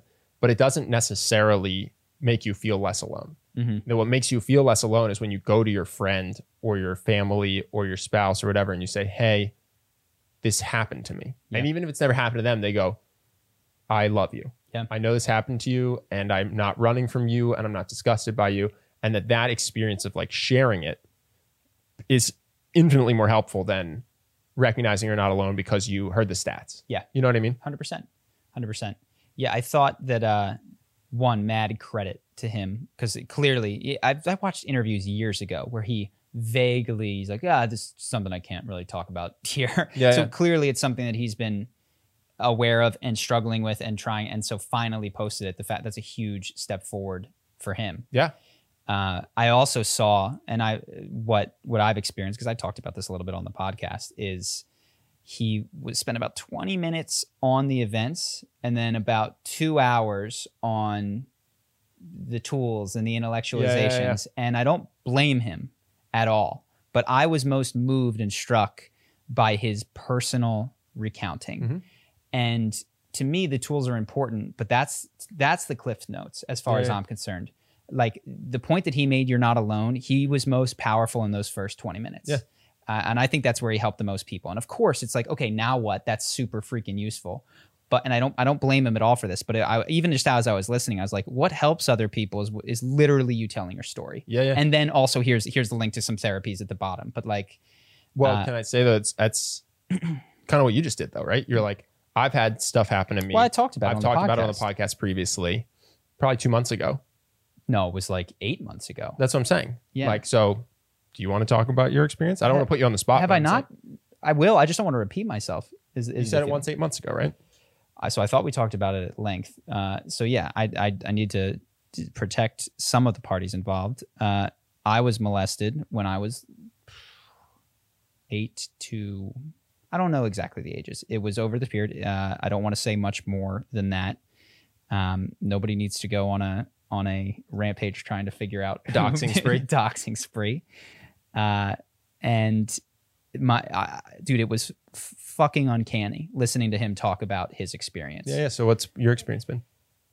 just ridiculously similar. So the order of of him, I'm trying to think of the things that that really I was like, oh my gosh. Um, one, putting it in a box, being like, this didn't happen, or I was actually where he was my whole life after his experience because I was old enough to know that it didn't happen. I was like, this just didn't matter. Other people are affected by these things, and like I didn't think about it, but once every six years, and I had no feeling about it, and it was. Uh, you know, whatever. Other people, I'm just fortunate to have this constitution that this didn't bother me. Uh, and then I had an ayahuasca experience that was the most difficult night of my life. It was the worst thing ever, and it was a embodied psycho like psycho experience of what that felt like that I didn't feel at the time. It was the worst experience of my life. Um, and I think I, I talked about this in some, but it started with, and it's the layers were incredible because I take, I take. Am I repeating myself? Have I said this all in the cast? I think let it rip. Okay, I told the story. Uh, so we we take the ayahuasca, and I go in this weekend. I'm like, I really am just here for the person that I came with. Like, Yeah, yeah. I'm, you know, I'm just, I'm supporting. I take it. 15 minutes in, I go down. Yeah. Uh, I have my my thing in my hand. It's this plastic thing. I I come to and I crack it in between my hands, and I, I don't realize that my puke bucket is just in pieces. Yeah. And they're like, help him. And next thing I know, I'm on my knee trying to be carried out of the thing. I've never been like this debilitated 15 minutes after taking it. So I'm separate from the circle the whole night. And there's one guy that's with me. And as it's going down, um, it's horrible. Uh, all, uh, indescribably horrible. I'm lost in this sea of red and confusion and terror and illness. And at one point, I hear this voice like, "Tell Shane you're gay. Tell him you're gay." I was like, "But I'm not." But she said, "You have to tell him. You have to tell him." I was like, "But, but why would I say? I'm not. I don't. Am I? Am I?" And it was like, it was so horrible for about 30 seconds, and I did because I didn't want it to be true. Is like, is this the case? And mm-hmm. I said. I said, Shane, I'm gay. He goes, oh, that's cool, man. I was like, wait, that's not. And then it immediately didn't feel right coming mm-hmm. out. I was like, that's not true. It's not. I, and then I just broke down, and I told him. I said, Shane, I was I was molested, and that was the beginning of these layers of uh, things that I hadn't experienced. Because of course, one of the things I went, oh, I must have wanted this. I'm, you know, therefore I am gay. You know, and and this is why this happened. Um, but that evening was going through all the layers being like this is this is my body. Whose body is this? Like like total confusion of of like wait a and it was it was horrible. It was it was so uncomfortable the whole time. Yeah. I that thought- similar to Tim? Did you go through disassociation? total disassociation. I was looking at my body. I was like whose is this? This is me? Like it didn't uh, Yeah. i was coming back to my body for the first time. Um and so in any event that evening went on and i was clearly shaken up and it took me time beyond normal to like get myself back together uh and then I've continued to do those sorts of things. And kind of from that experience, I shared with uh, people. I think I probably after that was willing to have similar to what Tim said, like this happened on the podcast. Um, and told various people in my life and and have, have hit a level of understanding uh, where at this point I, I actually want to have a conversation with this person because my understanding of their story as brief as it is is that they were also victimized in their childhood. Um, and to me i just see like this cascading chain of hurt and suffering and i and i fortunately never went on to do anything like that. But if i look at the relationships in my life what i've, I've now been doing mdma a lot uh, it's got its tendrils and everything. And so I related to that with Tim. Tim was just like, you know, there's a million things that it's affected me too. And I didn't recognize that. Hmm. Um, so I can. I mean, do you want me to, how how? Sure. I don't even know what it's affected. Uh, okay, from the top. so, uh, this this was just very recent in MDMA, so I'm still this is this is news to me. Uh, you know how I hate going home. Mm-hmm. I fucking hate my house. Yeah. That's why. So I didn't know this. I have, um, and I spent years like, okay, I went to college and then I was like, I'm going abroad and Yeah. then I'm going further abroad and then I'm going to California. Uh, and I'm never like not going home for Thanksgiving. And the reason, which I truly believed up until months ago, was like I hate plane rides and I hate you know this and the Mhm. food isn't the best and like it's just not. Uh, and that house is almost like if you've ever seen Stranger Things, that there's a world and an upside down that both exist in my mind. So I can see my healthy, happy house, Mm. but there's also an upside down house that exists in my psyche. Uh, and it's horrible and it's it's you know filled with shadows and, and all of these things. That's where it's occurred. And I feel especially that way about my bedroom. Mm. Um, And I'll just cut in. Wasn't your family? No, No, one no, that lived there. I just want to make sure Yeah, people yeah, yeah. recognize not your dad, not your brother, not your sister, not your mom. This was just someone who happened to have come to Yes. your house. Yes. So I'll just say that because I know you'll you'll want that said. Yeah. So Um, so yeah, so that there's this there's this upside down dark world feeling about my house that has kept me away from there. Uh, it impacted and probably every one of my important relationships. Uh, so I mean, I can start at the top. My dad, I remember telling him, uh, and he didn't do anything wrong, but he sunk because I told him when I was younger. He just sunk in his chair. Oh my god, you know. And the way that I interpreted that was I fucked up. Hmm. Like I can't, I can't do this. I completely fucked up. He's ashamed of me, and I know that that's not the case. And he didn't even say any like he about that. Um, but some part yeah, of he me was went- upset with himself probably for allowing Yeah, it yeah, to happen. He wasn't upset with you. and which is crazy because there's nothing like what could he have done in that moment but of course i didn't even know that i felt this way at some at some level Yeah, And yeah. all of this is deep deep down i'm completely unaware of all of this um, so i think that's contributed i've talked about to uh, strife with my dad and arguing with him and uh, it is easier for me to be combative with him than it is for me to be sensitive Mm. with him because the sensitive feelings are closer to those feelings of I fucked up. I'm so sorry. Like total shame. Relationships in terms of intimacy, I realized that there is a, um, and I can do it now. There is a guardedness. I have never fully broken down in front of anyone, and that I think goes back to that first experience in telling my dad, and beyond that, in that I was the older brother, am the older brother, and viewed my job as protecting the family. Mhm. And I was, and again, he didn't do anything wrong, but like I, last time I was on MDMA, I had this memory of being six years old, going to my dad's baseball game. He used to play baseball. My sister came with me. And she, uh, we had this box, and there was this eight year old, and eight to six is a big difference. He was being mean, and he was saying, This is, you know, we built a fort. He's like, This is mine now. And he tried to claim it. And I had taken karate, and he was hurting my sister, and I punched him in the nose. And I gave him a bloody nose, and he ran away crying. And my dad told that story so many times. Mm.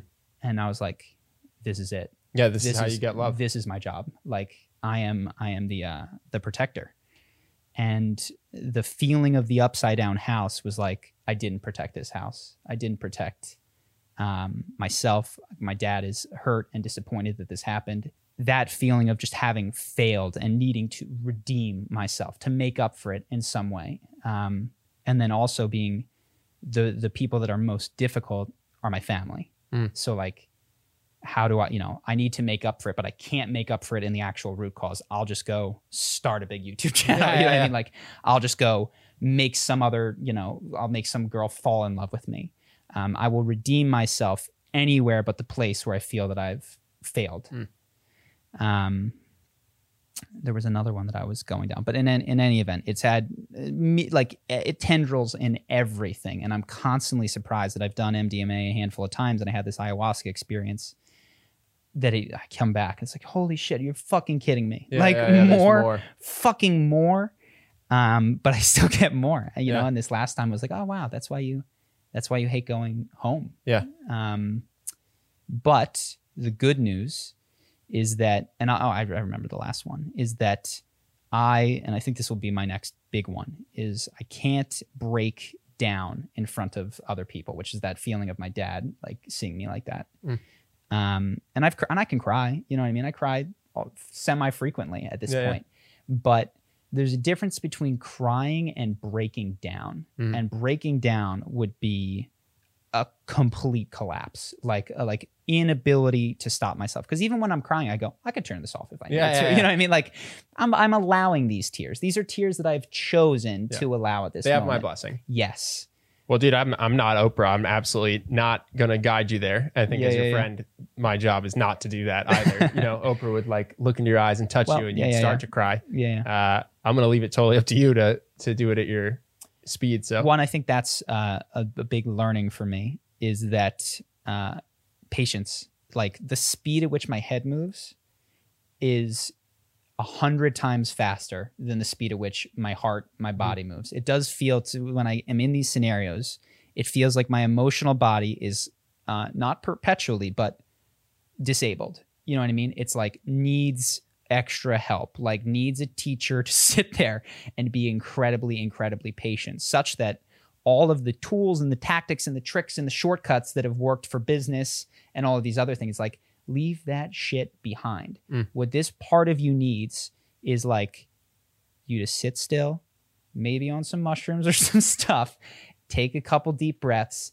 and accept that after eight hours, you might have gone this far, and that can be wonderful. Yeah. Um, that there's not a race to the end of this. The race is exactly the problem. The race is what made me race to all of these other conclusions about how I had to quick have the answers to everything. No, it's cool that, you know, I'm great. You know, he was upset, just didn't bother me. It's like, Yeah. no, I'm going to have to go very, very fucking slow Sure. all of this. Well, you did. So you said sit, but then you said sit with psilocybin. I thought was interesting because Mm-hmm. Tim, Tim basically, and the woman he was talking to, the woman he's talking to has done 30 years of talk therapy, and Yeah. they both agreed you get there faster with psychedelics. Sure. I was interested because Tim recommends almost the exact same thing as you do, Mhm. which is he started with ayahuasca.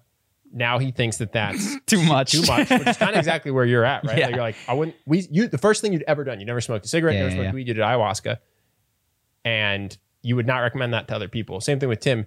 The things he recommends now are MDMA, psilocybin, parts therapy, and cognitive behavior therapy, Mhm. which is actually, I think, exactly what you found most helpful as well, right?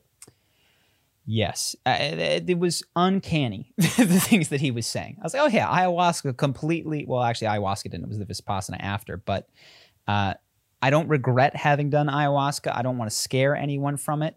But if you know that you have this in your history, I think MDMA slash psilocybin is the place to start. Uh, MDMA is a warm blanket as you go through it, and ayahuasca is just like A jetpack. you're just thrown into it with no ability to Yeah. escape. So I will be for the foreseeable future not doing ayahuasca. It will mark a large point of growth when I return, and I know I will one day. Um, I will know when I'm like, no, I've I've handled this aspect, and I'm ready for ways of growth that are not related to like healing this this wound or this trauma that this is just this is way too big a gun for at this point um but yeah mdma psilocybin for me for the Do you have anything future. else? So, in my impression, was those are the big four for Tim. So, and I know you don't want to recommend tools, but I do think there are probably people listening who. no I, I think tools are important Well, I so think yeah, there's probably people listening who have had things happen. They know they happen. They can't get access to an MDMA therapist, dude it's it's such a shame how expensive this stuff is i have to say. and say how illegal it is. I'm, i mean even the good therapists are $250 an hour Yeah. um So it's the thing. So let's say that I, It's let's say that unfortunate. I was yeah a victim of child abuse, child sexual abuse, yeah and I'm listening to this podcast, and I go, okay, it sounds terrifying, but I'm ready to integrate. yeah What should I do? save up your money, or maybe you're someone who has money, and find uh, an MDMA person with experience. Ask around. Unfortunately, this is I can't tell you. I want to tell you. Trust me. Like I want to be Yeah. the person who uh, who does this, but they're they're marching forward. Um, or even if you're like I'm not comfortable with that, even micro doses of psilocybin, which can be 0.1 to 0.2 or 3 grams, depending on the individual, um, and then sit alone in your room with the intention to just explore this. That's that's a low enough dose that it shouldn't like take you too Mhm. horribly deep, but might you'll you'll probably have new insights, new thoughts um, that'll start to like ease it.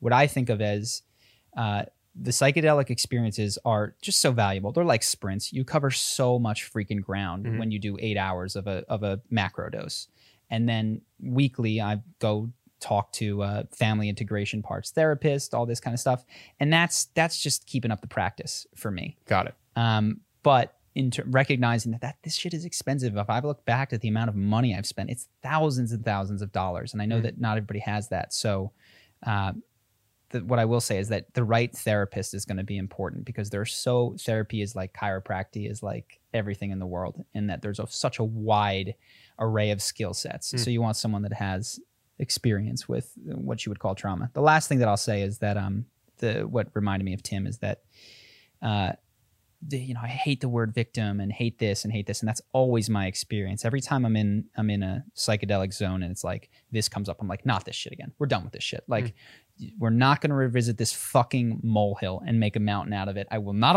allow it. Like move along. Next up and uh I think that that's very common in people is that uh I just don't want it to be the deal that it apparently is. And I'm continually frustrated when it comes up and I go, fucking God, like you're supposed to get through this faster. Uh, and I, he echoed a similar sentiment of like, I can't believe that this was 30 years ago. It doesn't matter. Like you, you've moved along.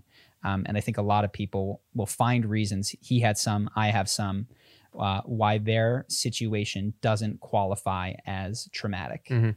Um, and I still am not totally convinced that mine is dramatic. I'm dead serious. I'm I, half the time I think I'm making this not that it happened. I'm Yeah. making the severity of it up. Got it. I'm like you. This is just a game you're playing with yourself. This isn't even Got it. that that important. But if something happened to you when you were like 16, that's not traumatic, right? I'm asking for a I- friend. Asking for a friend. I think as I've gone through, and I have stuff in my life at various points that has been upsetting. Uh, certainly, uh, and it, this doesn't make it not, and I wouldn't want to rule it out because what I what I do is because I'm all right on the cusp, and she says, you know, before the age of ten is uh, is when it really affects. I was like, well, I was practically there, so I was nine. So Yes. what's the difference? I was a fast learner. I'm basically 13. Yeah, uh, but also that that is the excuse that I use to minimize it is my age. Uh, constant. I constantly go back to the age, and I go back to the severity. I go, well, Tim had even worse things happen to him, so the severity and my age are what I go to, and I think that that's just something to be aware of. That people Yeah, always yeah. go the severity and the age, and what is worst is. Uh, it's the shame and the inability. If it's something that uh, you haven't talked about or told for many years, that's that's sign enough that it's a massive fucking thing in your psyche. Yeah. It does Um, seem like the psyche does form when you're young. To the Yes. extent that, like, yes. it's crazy the stuff that I've come to through my own psychedelic use, which, by the way, I just want to clarify we're not doctors. and also, you shouldn't do anything illegal. So, if you're going to do psilocybin, you should go to Synthesis Retreat in Amsterdam. I've never been, but it's, legal there. Yeah, yeah, yeah. But yeah, so don't do anything illegal. We're not doctors. Uh, but when I've done my own experiences, it's shocking that the stuff that comes up is like so innocuous. It just happened to happen when I was six or four Yep. or whatever it is. Yep. And I was like, this, this fight I had, or like this thing I got caught doing, or this totally inconsequential experience, this is shaping me.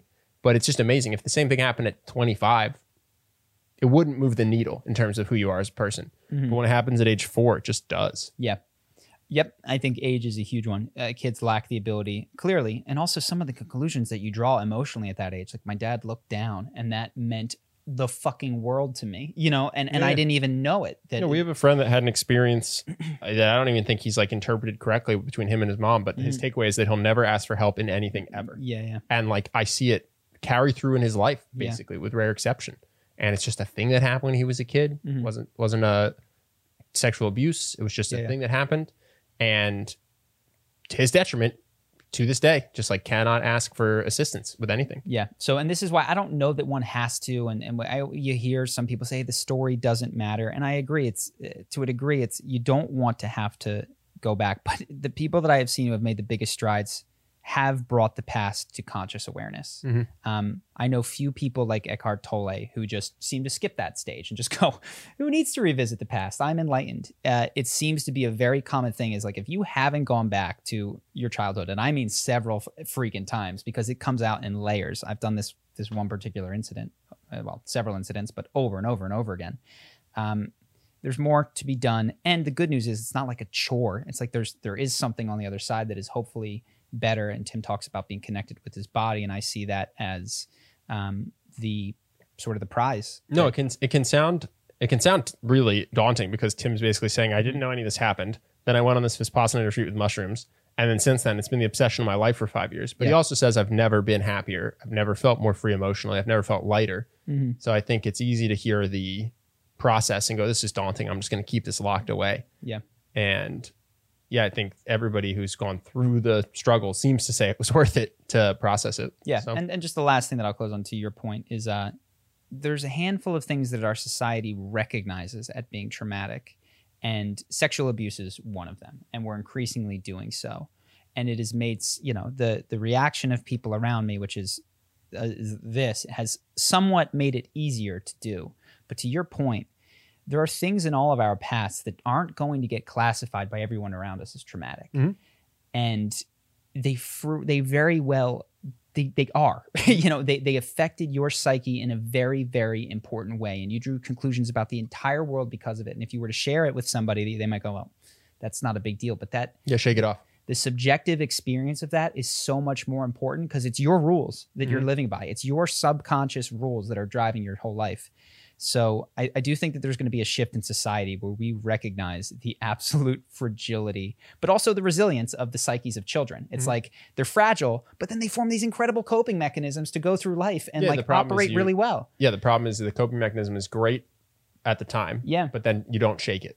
Yeah, yeah. And and to be clear, if I'd never done ayahuasca, I would still have one of the top lives in the history, like a sort of fortunate thing. Um, and this is this is something that I think people will struggle with. I struggled with it, which is like it's so good for me.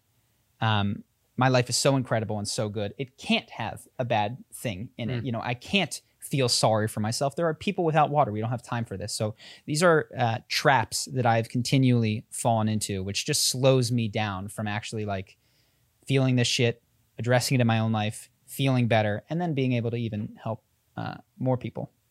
All right, let's rip through some questions. All right, first one is sometimes I like to tell my friends about Charisma on Command, and it usually takes a bit before they're on board with what it's all about. I think this usually comes from the fact that people don't initially feel comfortable when hearing that someone is trying to be charismatic in a Hmm. sort of calculated manner. I'm curious to know if that impression ever affects your business or how you tell your friends about what you do for a living. Totally, it affects our business. Yeah. So, and this is true of any kind of personal development in most regards, whether you're talking about health and fitness or you're talking about growing a business. Rather than discuss it with them, I think the best thing you can do is send them the raw material. Send them a video that you think that they'll like. So, for instance, when I was talking about, you know, you got to do the four hour work week, man, it's incredible. Nobody was interested in hearing my description of it.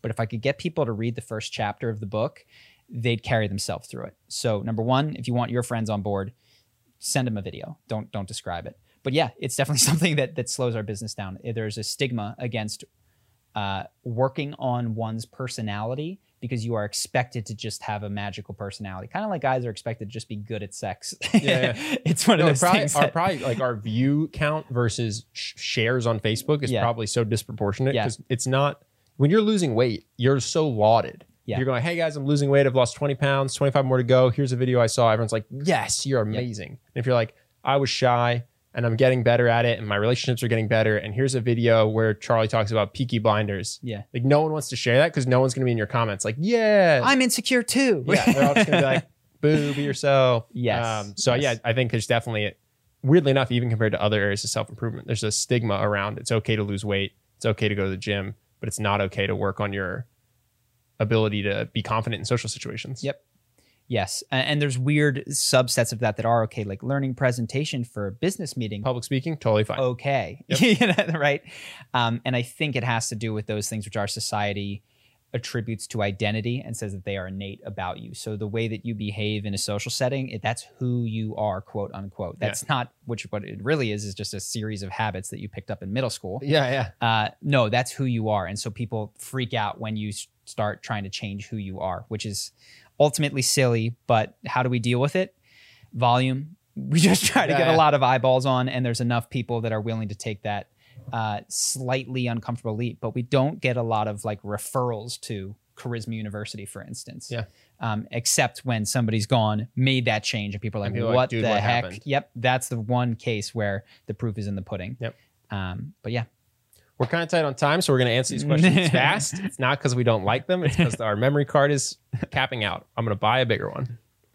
Um, next one is I've just learned that occasionally I'll watch a motivational video and feel pumped for a week or even a month, but then either forget all about it or move on to something else after a month. It almost feels like it's a manipulated market that sells its consumers the hope of a better future. almost like yeah. if you were in a similar situation, how would you stabilize your core personal values? Dude, if you can get motivation for a month from one YouTube video, that's amazing. Yeah, yeah. I would just watch one every first of the month. I think most people watch those videos and are hyped for 15 minutes. Yeah. I wouldn't rec I don't know anybody who uses motivational videos and is successful. Honestly, I don't know a single person. What I do know are people who've gone through Tony Robbins and they've done the exercise of what do I want and then they get very clear on why do I want it and what will happen if I don't do it. Just to be clear, are you talking about the Dickens exercise or personal power? but they're the same thing kind Okay. of. But well, very, just if you look up Tony Robbins, you're going to Yeah. get a thousand. Personal. Power 2, amazing program uh, by Tony Robbins. Days, I like know the days. It's like day two and day six, real brief. Uh, if you sit down and you list out, let's say, I want to work on my charisma. Why? And then you clearly write out the world, you know, because there's this particular person and I want them to like me and I can see myself getting this job and my group of friends isn't inspiring. I could hang out with that group of friends. You make that clear. And then you also make clear, well, what will happen if I don't do it? I'll stagnate. I'll stay in this group. They'll drag me down. I'll probably, you know, not get to date this person I like. I'll have to settle for a job I don't want. When you get clear on the why, Mhm. that motivation becomes intrinsic. Uh, so check out Personal Power. It is, it's to call it motivation is such an understatement because it's lasting versus these motivational videos, which are like change your state, feel good. Yeah. Uh, so check out check that course out. Yeah, personally, all the biggest motivation that stuck was from a strong North Star. Mhm. Was from reading a book about charisma and going, "Oh my God, wait, what? I can do this!" And Yeah. it, it just gave me a goal of what my life would be like. I read the Four Hour Work Week, and it was waking up on the beach in Brazil, you know, drinking a coconut, and that that image stuck with me, and I could work towards it. Mhm. But it was never a video of somebody screaming at me or saying something uh, profound about how motivation works. It was I needed a dream to chase, a strong why. Makes sense. How much time? Uh, we have time for like one more. Cool. Um, so the last one, you have touched on your trouble finding connection and points in your life where you go on date after date and the women you meet are perfectly great women, but you don't feel like you can really connect with them. I've been struggling with this for years, rarely feeling any sort of connection or chemistry with the people I meet through online dating. I believe you eventually concluded this was due to a mental block you had within yourself. My question is whether you have been able to resolve this at all and if you have any advice for someone working through something similar. Uh, so I don't know uh, to exactly. Is this to me? I imagine. That is not my problem. I connect strongly on the first date, and then the problem is quickly I realized the connection was more about excitement than Well, that's. I think that's that's a different version of this problem. sure, but it ends on like the third date. And it's rare to have a fifth date, but Got it. No, I don't. I don't have a particular conclusion uh, in mind. What I will say is that if you're finding that you're not, and I in myself, you're finding that you're not connecting. It's because there's a part of your filter that isn't geared towards actually connecting. Meaning, you're on this dating app and you're swiping right for the people you find most physically attractive, who have X physical feature, and skipping pretty quickly over the bio. Like weirdly enough, the, uh, th- those few sentences tell you a lot about someone. You can Yeah. find out if they choose to be funny, if they choose to, if they say swipe left, if you're like, okay, here's a person who finds things they yeah. don't like and is critical. Like if you, can- can't handle me at my worst, you yeah, yeah. have me at my Like people, and and also Run what's away. going on? Uh, is this person out hiking, or are they out at the club, or are they all selfies from this angle? I mean, you can. That's a great point, actually. If you're looking not at the shape of the person, but what they're Yeah. doing. It's, it's very. It's just what is this person broadcasting? I mean, you can actually determine and filter. Uh, for things that might be a better fit. So ask yourself, what have I filtered for in the past? Chances are it's physical attraction. And what would actually make me happy? You know, is an outdoor yoga loving, whatever, um, you know, into this kind of music. There's, there's, you know, likes to play video games, whatever. Uh, it's that your filters are off. It's mm. that your filter to get the person out is one thing. So now you're sitting down with someone that hasn't been vetted for yes. you. There's no reason for you to like. And you quite vetted for that. Yes, and That's so you, you might want to try uh, filtering, and, and this might mean to swipe right on somebody that you might not initially consider very attractive, just to go in the direction of like, okay, this person has the personality demographic that I think I would really like, uh, and you might surprise yourself. Uh, now, I'm not saying pick someone that you think under no circumstances could I feel attraction to them, but you might be surprised when you get in person. We've talked about this. Is that on dating apps, people are so much more critical because it's so easy. Oh, I used to talk about my friends uh, in bars because yeah. this this where there'd be a girl over there and they'd be like looking in that direction. She's so I'd say, hey, enough, why don't yeah. you go talk to her? Oh, she's not pretty enough. And I said, imagine that she's laughing at a joke you said with her hand on your chest, mm-hmm. and it's like, oh, she's way beyond yeah, pretty yeah, enough. Like that would be so exhilarating. Yeah, but in order to protect themselves, they just have an incredibly high standard. Yeah, which is not really their standard at all. So I think that's that. Winding down. Cool. Thank you, everybody. to our patrons, you guys rock. I'm started or tried to start a book club. I'm horrible at staying in line with books, so I'm figuring it out, but I am kind of doing updates on the books that I'm reading in the Patreon. Oh, nice. If we can make a book club lurk, I don't want to promise it. It'll be available to all patrons. Um, but you guys rock. Also, by the way, as we hop into this interview, unfortunately, there were some technical difficulties on Chris's side, his carbon monoxide thing. We don't really know. Something was beeping when he was speaking. We apologize in advance of that. We've tried to remove it as much as we can, but it is a very interesting conversation. So hopefully you can get through that because we have a lot of fun stuff to say. Yeah. So here's that. And he did very well considering that he is losing oxygen to the brain at a rapid rate. so very good for him.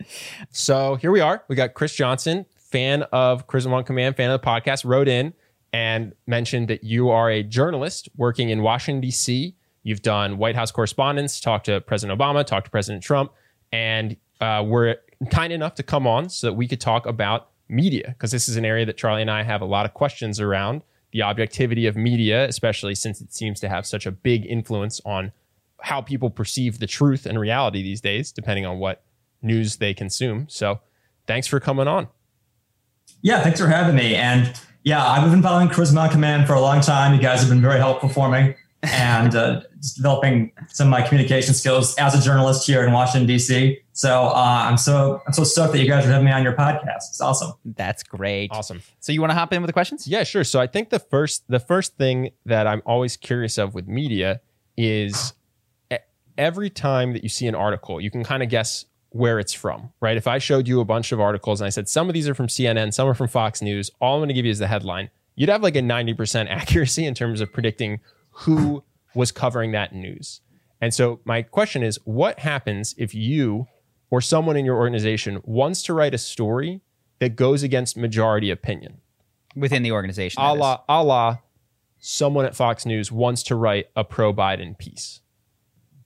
Right. And just to start off with, I'm write for the Washington Blade. We're a small alternative LGBTQ newspaper here in Washington, D.C. So I'm going to be bringing, I'm answering this question uh, from that perspective, just sure. to preface what I'm going to say here. Sure. And I think that the issue, in my experience, like from every employer that I've worked for, the issue hasn't been so much the, you know, opinion of the the company or the, your, your bosses who generally understand you're, you're, you're there to do a uh, news, you know, report the news as it is the issue is more of the audience. Mm. Uh, if the these like Fox News, MSNBC, they have built up audiences for people who want to hear certain news. Rachel Maddow show is always going to be something about how Trump screwed something up. Um, and then uh, OANN, Trump's favorite news network, is always going to be how it's going to be very sycophantic and very flattering. So everyone who's reading this is expecting to get that kind of information from those from those news outlets. So you say you're running for one of those outlets, and you like Rachel Maddow want to say, well, Trump didn't do half bad on this, or oh yeah, want to be somehow Trump screwed that up. Well, then people who are like following those news outlets, if they read that, they're going to get mad, and they will be, they will make their views known. Um, you know, they might potentially like a, a, call for people to stop, you know, following you. This happened quite a bit, I think, in the New York Times. I think is I think it's going through kind of a transition uh, as a lot of uh, more uh, progressive voices um, are coming forward. And they're kind of calling for changes in the New York Times and how there's always a complaint. Well, I'm canceling my subscription because of this this op-ed or this this news story, that kind of thing. So, um, and then that really registers though with the company. I mean, they need to have a sustainable audience in order to keep going. So if you have your audience is, gonna, is not following you, then uh, that's going to be a problem. So you have to take that into consideration as you're writing stuff. I mean, I've had my uh, audience is generally speaking very progressive, very uh, in, at least interested in what's going on with the LGBTQ community. So um, I have to kind of take that into consideration when I'm presenting my news, just so I can. And it's not like I'm like I have to obscure anything, at least in my opinion. I, I, it's just the presentation of it, making like if I have to give a piece of information to an audience that might not want to hear this information, thinking about how what's the best way to position this and why I think that this this uh, information is going to be relevant to that readership. Mm-hmm. So, so to answer your question, it's not so much the editorial, uh, you know, the, the management uh, side of it; it's just the audience side. So, do you feel like your obligation is to? I mean, there's no such thing as like the truth, but to trying to report as honestly as possible. Do you feel like your obligation is to try to provide the best stuff for your audience and best means things they'll like the most and share the most. How do you what's your first god i guess that you worship when it comes to writing your stories? Those things are two different goals. I don't think they're necessarily mutually exclusive. I mean the truth if it's something is truthful uh, is the truth something is an important news story then your readers are going to share it. They're going to get a lot of clicks. It's going to get a lot of attention just by the very nature of the fact that it's an important news story that mm-hmm. and uh, well, is that sorry? I don't mean to interrupt, but is that true? Because I thought you just said basically if you wrote something that was true, but was something your audience doesn't like, that they're not going to share it. They're going to try to cancel you. Exactly. Well, that's what, that's what I was going to move on to. There is kind of a corollary to that, and it's kind of a concession, and that you have to kind of, uh, you know, you have to take that into consideration. You have to take that into consideration as you present the news. I mean, and those are like and and you know one one news story you, you might think okay this is going to be giving me a lot of clicks. This is going to fulfill that goal of getting a lot of shares getting a lot of clicks getting a lot of web traffic uh, you know uh, getting a lot of attention. And the other goal other news story maybe it doesn't have the kind of uh, same uh, you know uh, same goal as getting so much attention but you think it's going to be important for other reasons. Um, uh, it might be speaking to like more of, a, more of a limited audience within your audience um, for example, I wrote a piece a while back on how there were within the Biden campaign, there were people. Uh, there's a piece of legislation called the Equality Act, which is an important piece of LGBTQ rights legislation, and there are people who, who I was speaking to in the circles who are concerned that he doesn't have the staff set up right now in order to, uh, uh, you know, to make this legislation become law if and when it becomes president next year. And so uh, it was critical of the Biden campaign and, and its staff. And I mean, that didn't get hardly any shares at all because I think a lot of people didn't want to be complicit in that, the, this, this criticism of Biden from the uh, LGBT side.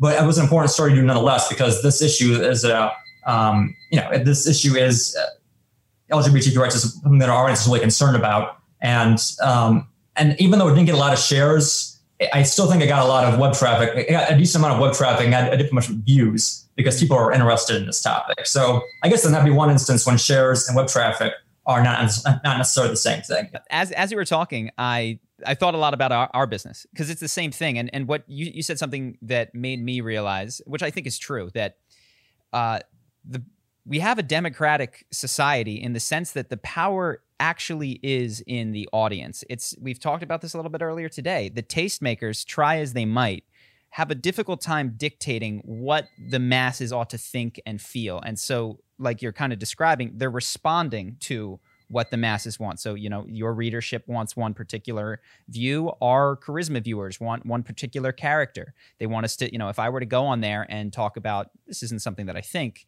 how Robert Downey Jr. isn't charismatic actually, people would riot. you know, right? Like, or how Evan Turner is incredibly charismatic. He's or or that Mark, that no yeah, Mark Zuckerberg is really, you know, he's the guy who has it completely under control. Like if I don't, I don't think that. And weirdly enough, I don't know if you're familiar, but Noam Chomsky has this idea of manufactured consent, which is to say that it doesn't require me to censor myself to create content that the audience wants because by the very virtue of the fact that I that I created a 4 million subscriber YouTube channel, the, the filter was already on my beliefs as I rose through the ranks, such that anyone in your organization doesn't need to be told, you know, hey, you know, I, I would prefer if you had this view of Donald Trump and this view of Joe Biden, I would prefer that you supported him. It's just if you're going to work at this newspaper and you're going to apply, rise up, do well, get along with your colleagues, that is a kind of a baked in thing that occurs not just at, with you, but it occurs in our organization, it occurs at Fox News and CNN, et cetera.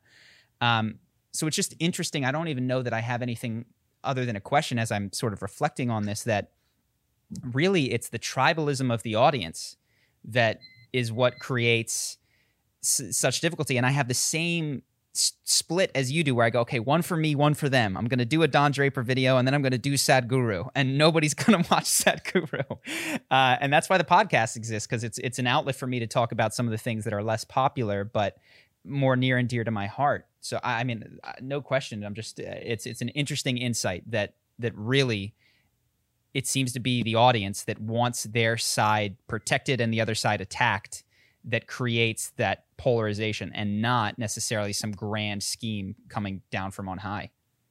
Right, but I don't want to limit too much the kind of the autonomy of the the creator of content mm-hmm. uh, in this process. I mean, the audience is, you know, uh, an essential part. Otherwise, you're just talking to yourself. Yeah. But I mean, as a creator, you have ways to uh, approach, you know, your, your uh, the content you're creating so that's more uh, more palatable to the audience, and they would want to consume it more readily. Mm-hmm. I, I, saw a really interesting um, video by the uh, the Poynter Institute, which is a nonprofit for journalists, and uh, they made some recommendations on headlines. And one thing that I thought was really interesting is just by some simple changes, you can get a lot more, you know, a lot more interest, a lot more clicks. Like uh, if you have a story about like a business story and the headline includes revenue, mm. not a lot of people are going to be clicking on that. However, you put in the headline instead of revenue makes money, you're going to get a lot of clicks on that. So, I mean, I think it's really important. I mean, there, there's a lot of different factors going into this relationship between the uh,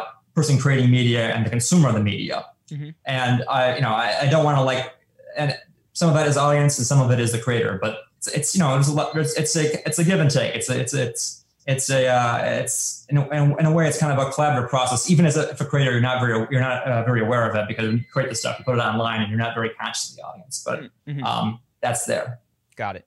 Do you want to do you want to go down yeah, the list? Yeah. No, no. Well, I have a, I have a question. It's completely unrelated though. So, as someone who's in news media, do you have a critique for the big news organizations like Fox or CNN, or do you think that they largely carry themselves well? I am reluctant to criticize any particular news outlet, um, just because I just don't really feel, as a general matter, that that is a good. Like, there's one outlet that I'm, I'm going to say is not doing what they're supposed to. Mostly because it's just my general belief that if you have a platform, you should be able to say basically whatever you want in this country. Mm-hmm. And then if you have an audience that responds to that, uh, then more power to you. Obviously, you're, you're doing something right. Mm-hmm. Uh, but that is just uh, some people might object to that. There's people might say that this certain outlets are, are promulgating messages that um, shouldn't be heard and or should be silenced, and uh, and, uh, and, that's kind of a rising trend, I think, in okay. the United States. But it's not something that I subscribe to. Got it. So your your belief is basically that they have the right to write whatever they want, not so much there's no such thing as like a dangerous truth and that as long as their audience responds to it that that's their right to write about it is that fair i would say that and if there is a dangerous truth then the you know the the what's the opposite of dangerous truth? The safe truth? I don't like would we, we can use that to uh, uh, counteract the uh, the dangerous truth. Mm-hmm. and uh, and and because you have to uh, well which is the dangerous truth and which is the not dangerous truth? It's it's very it, it's it's very subjective, yeah. and so the um, but if if something is very dangerous, it should be uh, made evident as to why that's dangerous, and the regular truth, as it were, would be able to uh, address that. Got it. Got it. Yeah, that's cool. As someone who works at a progressive uh, outlet, I thought perhaps you'd have a different view, but I largely I agree with you. Mm-hmm. Cool. Yeah. So right, and, and and I have to say, like, I'm just very like I'm more a progressive outlet. I'm personally I'm not aligned with anything, and I just kind of a um, and that's just the approach I take with my journalism. I don't. I, I, definitely want to try to incorporate all sides, even though for progressive outlet, uh, you know, I, I, definitely try to get like a, maybe a one conservative viewpoint into a larger piece that I'm working on, just so I can get uh, my uh, audience the uh, balanced take. Now, I just went through a thing about how the audience is not going to probably like the conservative take, but I just make sure that it's presented in a way that uh, is something that be uh, more accepted them, but th- so that they're also aware of what the other side is thinking. I have, a, I have a question. So, have how long have you been in journalism? Uh, I've been in journalism for a long time. Um, I'm just going to kind of, you know, embarrassingly uh, reflect my age here. Uh, it was uh, was right after the September 11th attacks that okay. I got involved in journalism. Okay, so you've been there for a long time. Congratulations on your your skincare routine. You're killing it. but so Donald Trump famously popularized the idea of fake news just a few years ago. Do you think, and and now even beyond Donald Trump, I think uh, both sides of the aisle definitely have their eye on this idea of fake news, which is often spread via social media. Has do you think that Donald Trump called something as it was arising, or has it been around since 2001 in a way that people weren't aware? Have the tech giants it's been around since people have been able to talk? Okay, I mean, people have always been able to gossip. Yeah, and people have always been able to spread, um, you know, what any kind of information they've ever wanted to. We didn't need to have the internet has definitely made communication a lot easier. I mean, uh, I mean, and it's the world's a very tiny place now, but I mean. um,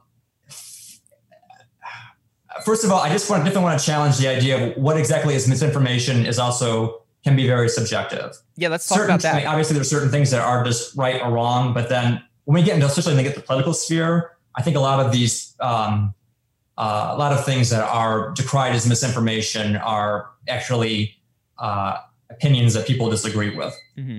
But to your larger point, like how long this has been going on, I mean, you can just kind of go back to uh, I mean, an example I'm thinking about is um, the uh, election of, uh, I think it was 1960 when uh, John Kennedy was running against Hubert Humphrey. And what happened was there was in Wisconsin, there was this, I guess there was like a campaign saying that no one's going to vote for John Kennedy because he's Catholic or something like that. Or mm-hmm. you don't vote for Kennedy because he's Catholic. And then that means that the Pope is actually going to run the United States or something like yeah. that. And that, as it turns out, uh, uh, was actually put together by a Kennedy supporter out there to actually have the opposite effect, to get more sympathy for Kennedy, mm. so people would come to the polls uh, to vote for him. Interesting. So, I mean, this idea of fake news, this idea of misinformation, this has been around for quite a while. Al Gore never said I invented the internet. Mm-hmm. Um, I mean, it's not new. Got it. And the, yeah, I remember the Swift boat attacks and all of these other things. I mean, I just as I going back through it. So given do you think that if the quality of the problem hasn't changed you know this has existed has the quantity changed in a meaningful enough way that it's a serious problem or or is it really just no this is what happens in the world is that lies sometimes spread faster than the truth and and that's always been something that we've dealt with and doesn't need a special reaction today i think that's really difficult to quantify to some extent especially because i just kind of said that you know since people have been able to talk, they've been able to spread misinformation. So it's just mm. kind of hard for me to like say, well, because now they have computers and they can just kind of go online and access the entire world anytime they want to. Uh, that's it's more, and, and I guess under that logic, now that I'm thinking about it, that might limit the fact that if something is incorrect that they want to spread around, that might mm-hmm. make things a little bit easier. But I mean, word of mouth gets around, still yeah. gets around pretty quickly. So you well, would so, it sounds like you would be against the idea of some of these tech platforms instituting greater procedures to remove you know, even identified potential Russian bots or uh, or alleged Russian bots or fake news about coronavirus statistics that you would say this has been around. And correct me if I'm wrong. This has been around forever, and we've always trusted the audience to have to sort through it, and we can't have you know some benevolent Mark Zuckerberg deciding what is real and what is fake. Exactly. I mean, I think just feel like I said that the audience has a really big role in um, how an outlet reports its news I think the audience also has, for that, by, by virtue of that, then they have a really strong responsibility at the same time in order to uh, manage their news intake and, and what they're and what they're taking. So, mm-hmm. Um, I mean, that I think is the first barrier for you know setting what is misinformation, what is misinformation online. Mm-hmm. And uh, I mean, when you give those keys to like Mark Zuckerberg or some third party that to you know uh, limits uh, you know what is what is correct, what is not correct. especially when so many of these things I said before are not necessarily correct or not correct, just kind of disagreements in a subjective sense. Uh, I think that is dangerous because uh, it, it, might be the just a truth that people don't want to see mm. is uh, not get, is not getting expressed. Got it.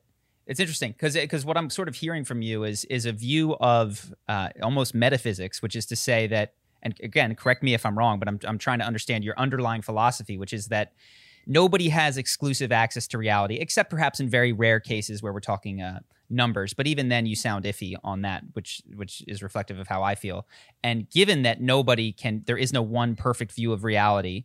We just have to open this door for like several different views, some of which might be crazy, and then allow for discussion amongst all of us participants in that reality to be like, oh, what do we do with this this information? Is that accurate? To what you think? I would say that's a good view of my my approach to how media should be run and how uh, you know uh, that I think the policing of an individual and an audience's policing of information is how a free society should operate. By I mean, by very nature, you're not free if you're having uh, you know Facebook mm-hmm. or Twitter or these other organizations control what content you can see or what's what's fake and what's true and what's not true. Got it. So uh, yeah, I'm a really big proponent of the fact of audience being the uh, first and final arbiter on what kind of what is correct and what. Okay, so and so we talked about the gay side, and you, you I guess have implied that the you know the LGBTQIA plus all are at different stages of uh, acceptance, and so uh, even beyond that, I think I, I I'm assuming that you're implying that that trans people are behind, lagging behind gay people in acceptance. Is that accurate? Definitely, I would definitely agree with that mm-hmm. because you just have to look uh, at the, uh, you know, our current electoral politics. Trans people are still, there's still a degree of fear about them. Um, if you saw the news just this week, there are these ads that this group, the American Principles Project, ran, uh, raising concerns about the the Equality Act, the LGBT non-discrimination measure I mentioned way back at the start of the podcast saying that it would enable boys to compete in girls' sports mm-hmm. because the law would ban transgender discrimination. So a transgender girl could compete in the same team as a uh, non-transgender girl. Mm-hmm. And so, so unlike we're not really saying that any, anymore. I don't think with gay people. We might have seen that like in the '90s, even with uh, uh, George W. Bush campaigning on the federal marriage amendment. He wanted to make a ban on same-sex marriage part of the Constitution. Uh, that was in the '80s, but you know and then in the 90s, you know, we did have uh, uh, Don't Ask, Don't Tell. And uh, so, so just to clarify, though, I, I think I am seeing stories, and I don't know the veracity of these stories, where there are transgender uh, boys to girls competing in high school track or in MMA. What's her name? Fallon? Fallon something box. other. Uh, are those? Are you telling me that those aren't real, or that that's not a real concern, or? I'm not saying they're not real, and that's not a real concern. I think that this is actually something that is being talked about right now mm-hmm. um, with as this issue of trans rights is something that needs to be thought about. I mean, in a sense, like these broad measures are meant to protect transgender people in employment and in housing, you know, these basic things, basic areas of life that everyone needs and making sure that uh, everyone has them. But then these like thorny little issues come up, like transgender participation in sports. And I mean, a lot of different organizations have dealt with this in different ways. Um, I know that some organizations say that you have to have a certain amount of, uh, you know, your testosterone can't be so high in order if you want to compete in a women's sport. However, then this raises the problem that there are women out there yeah, who are not transgender who just naturally have high testosterone. Why do I so have now to all of a sudden that they're, they're, they're being uh, they're uh, they're having uh, totally. issues and, well, uh, I at one and, point uh, and, and competing with the, the gender they want to uh, that they want to compete as. Yeah, I was six, so I was six this is an issue. I think and I had some more discussion because obviously people like people want to be fair, but they also don't want to be exclusionary. Yeah. So I think this is going to be something that's going to be talked about quite a while, and it'll it will come to resolution. But at the same time, I think people are like stoking fears about this boys and girls sports kind of irrationally in order to inflame uh, inflame and inflame fears uh, for political purposes. Yeah, so I have a lot of trans questions. It's not a topic that I'm versed in, but I do see on both sides um, philosophical issues in in in continuity of the idea. So the one idea being, okay, let's measure testosterone. As you said, like there's going to be people like me that are like probably on the lower side of testosterone. It's like, well, wait a second. If I scrape in, do I get to compete all of a sudden in the WNBA? Well, you can also Like- manipulate it if you just fast or do Yeah, if I fast or if I- it's- for it's- two weeks, you can tank your testosterone, take the test, and then be like, all right, cool. I'm in. and well, the other weird thing is that sports, uh, like the fact that we have gendered sports, is a little bit strange when you consider that what separates me and LeBron James in large portion is the testosterone that we received in our adolescent years. Just like what separates my sister and I is the testosterone that we received in our adolescent years. Now, there's a ton of other things that go into it, but if you're saying that, you know, I can't compete in the same uh, the same field as my sister because she's at a physical disadvantage. Well, why would I have to compete against LeBron James? Because we're clearly not the same kind of human being. Uh, and so I, I don't see a ton of consistency there. It's like if gender is, in fact, uh, a spectrum, then you're going to see not just trans, but you're going to see all different kinds of people lining up in all different kinds of places. And a bifurcation that goes, well, one group over here, one group over here, no longer is tenable. Uh, so I think that I think that it raises a lot of philosophical issues that I haven't been totally worked through. You know, do you understand what I'm saying?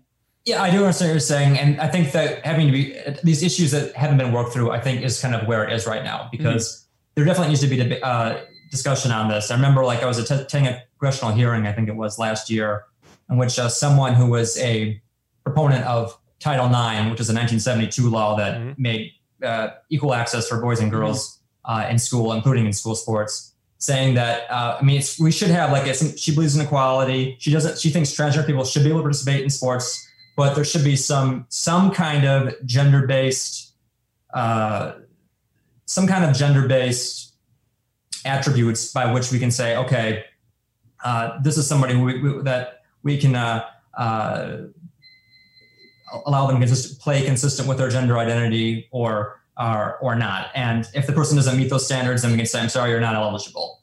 Um, much like we have rules for for uh, for doping and for other you know other other other things. Mhm. So I mean, I, I think that this is just an issue that needs to be examined. And I don't really have like uh, first of all, I'm not, I'm not a person who is as a journal as a reporter as a neutral observer. I don't really have like a I'm not supposed to give you my opinion anyway. but I- I well, you're don't a journalist right now. You can have an uh, to- opinion. to, to give you uh, to give you. So I mean, 'cause there's a lot of thorny issues here. I think there is a, a way to approach this where um, it's going to be reasonably fair for everyone. Because of course, that this issue I don't think is is it's coming up a lot in different uh, in different contexts. Or at least it seems. But I think it's probably more a these. Just because the issue is just so new and it's kind of hard for us to wrap our head around, I think it's more prominent than it actually is. I think it's actually a very rare situation when in which this emerges. Yeah. So I, I'll just put the call outs because I, I we've we've talked for a minute here, and even it can be you. But if there is anyone out there, trans or otherwise, that feels like they have a lot of understanding of the uh, trans issues and, and the things that are coming up, I have a ton of questions because not even from the political side, I'm interested in the philosophy of it because one of the core tenets is that uh, that gender identity is, I believe, to a degree fluid, uh, which is not held by all trans people, but there's a fact that it, that it can, um, it's not binary and it's not locked in, are basically huge pa- parts of it, and it's not necessarily determined by the genitals that you have at birth. So if that is the case, there's a lot of which I'm open to. There's a lot of implications that that has for. Uh, for instance, there was a guy in my high school that was five foot two that was, if you were to, I guess, chart him, yes, he had male genitals, but probably had very low testosterone, had, you know, never grew after a certain thing, weighed 100 pounds. Like, where does he fall? Who does he compete with in these types of sporting events? Uh, when we're trying to get diversity in the workplace, is it diversity by genitalia, in which case he has a penis and his male genitalia, or is it diversity by testosterone, in which case he might qualify as this quote unquote, and I'm not trying to be mean to him at all, this female group? Like all if if it is the case that it is not so obvious and easy to separate people, what does that in, then mean for diversity? Uh, at least according to gender, which seems to be obvious at first blush, but it may in fact not be. So Well, there's one other element I think you didn't mention there. That is gender identity. Like, what is the gender to which this person subscribes to? Mhm. And as a person who's a free thinking person who's able to evaluate their own gender, uh, you know, like, I, I think that that is an important factor for consideration too. And, Totally. and, and I think that it may even be the ultimate factor in just about every case. Might be some uh, situations where that isn't off off the, top of my, off the top of my head, like sports might be one issue. But if a person is going to say, okay, this is my gender, male, this is my gender, female, uh, then uh, I mean, that is probably going to be a key determinant as to which you know facilities, which which activities sure. they're going to be. Sure. I think I think a difficult thing with that is uh, bad actor. So I mean, you had the guy Zuby who did uh, set the women's deadlift deadlift record. Right, he walked in, said, "I I'm a female t- right now," and then set uh, the deadlift record for women. And so, who determines bad actors? And I'm not just talking about that. I'm talking about well you know are you there's definitely going to be someone who says look you're just acting up to get attention from your parents you know? You're not you're not actually trans. And so if if you can't take someone if you can't take one person at their word you can't take anybody at their word. And so who now is determining people who are authentically feeling this if it's not the individual themselves? And i think that all of these become very very sticky issues because if if it suits someone's career purposes to identify as a woman so as to get a promotion I, there's someone in America, and more than one person, that would do that in order to, uh, without actually feeling what the, those subjective internal feelings of feeling like a woman, because they knew that it would advance their career. And so, uh, we, I think these are very important issues. If if what you are is determined by how you feel and what you say, how do we sort through a world where we're we st- we're categorizing people you know okay this is gonna you can have this job or not have this job or participate in this sport or not participate in this sport. So if anyone is out there that is thinking oh i have the answers to this or i, I can add some nuance let us know because this is a conversation that i think is uh, not been had because it really if if, if it there's a whole opening of fascinating philosophical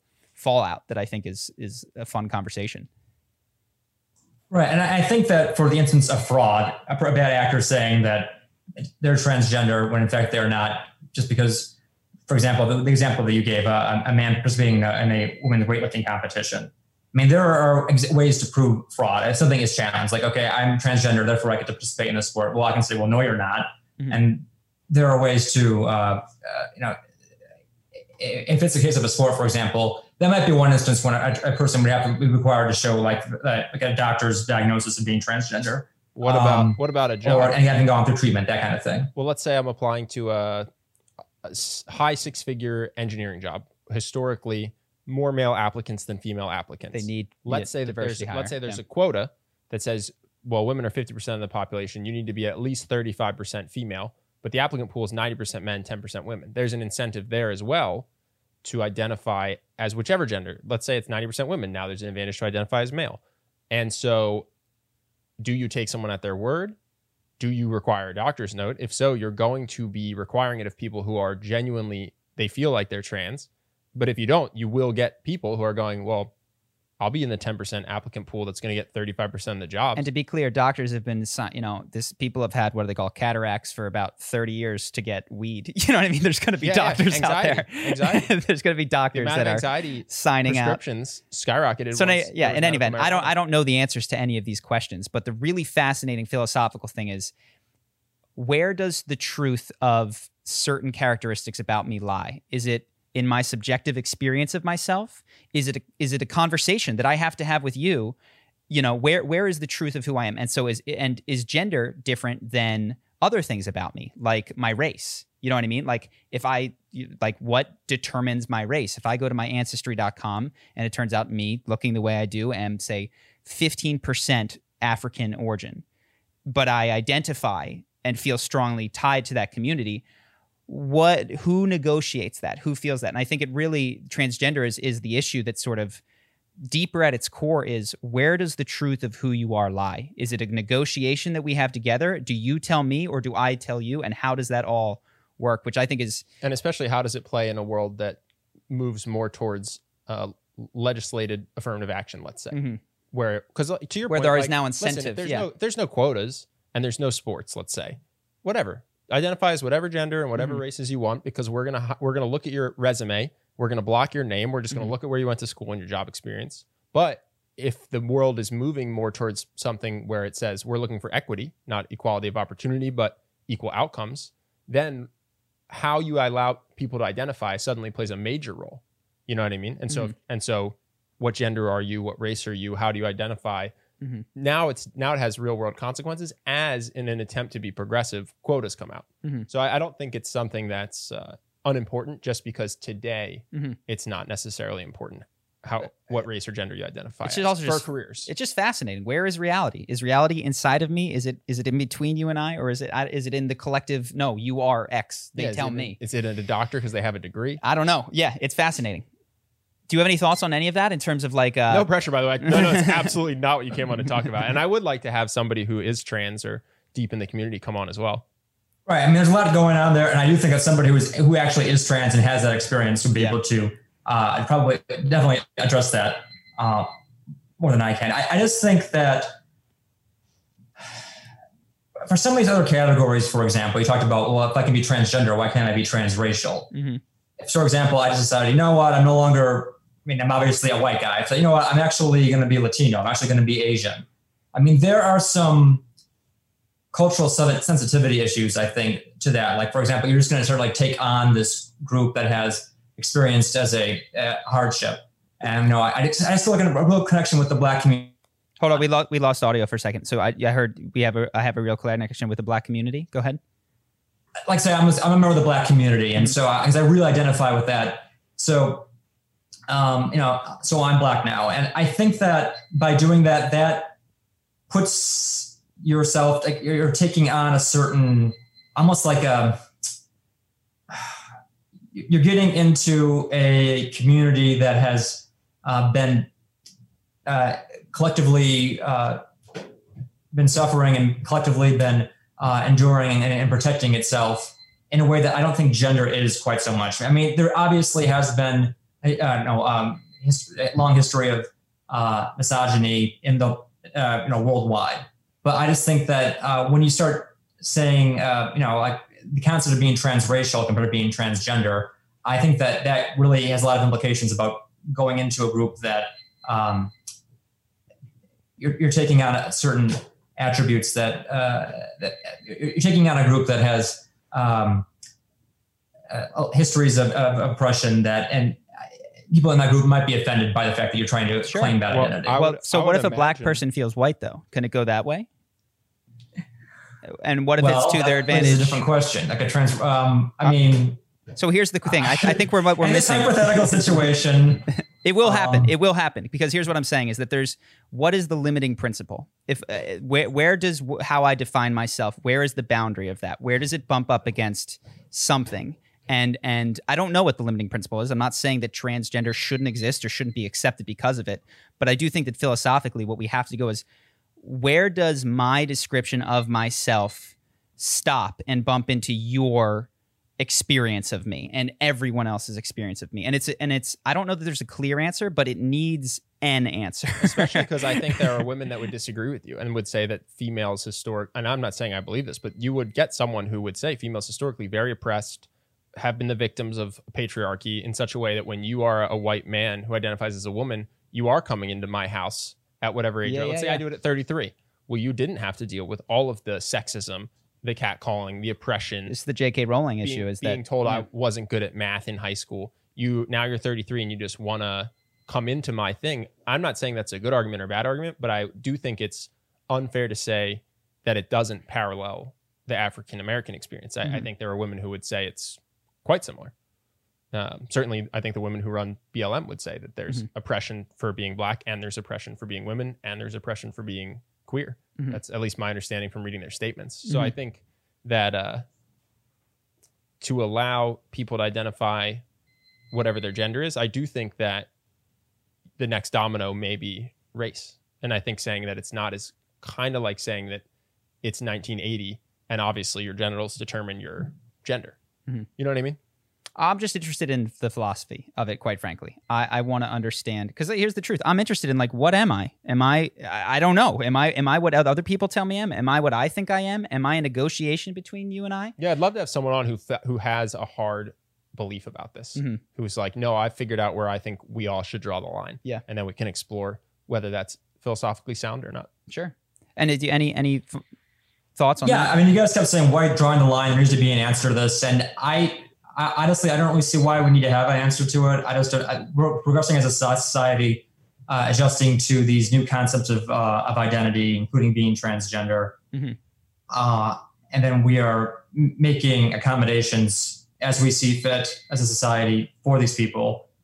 I don't see why we do have to have a definitive answer. I just don't. I, I it's not really that's not really clear to me. I mean, there, these are things for us to think about and talk about on podcasts. You know, yeah, where do we draw the line? Why are we doing it this way? Why are we doing it that way? But I just don't really see really the need to have something very so defined as to like what is the rule for this. I think that as any situation is going to be uh, is going to be different. There are some things that are going to be subjective. There are where there's only no right or wrong answer. So I, sure. why it needs to be very detailed is not Sure.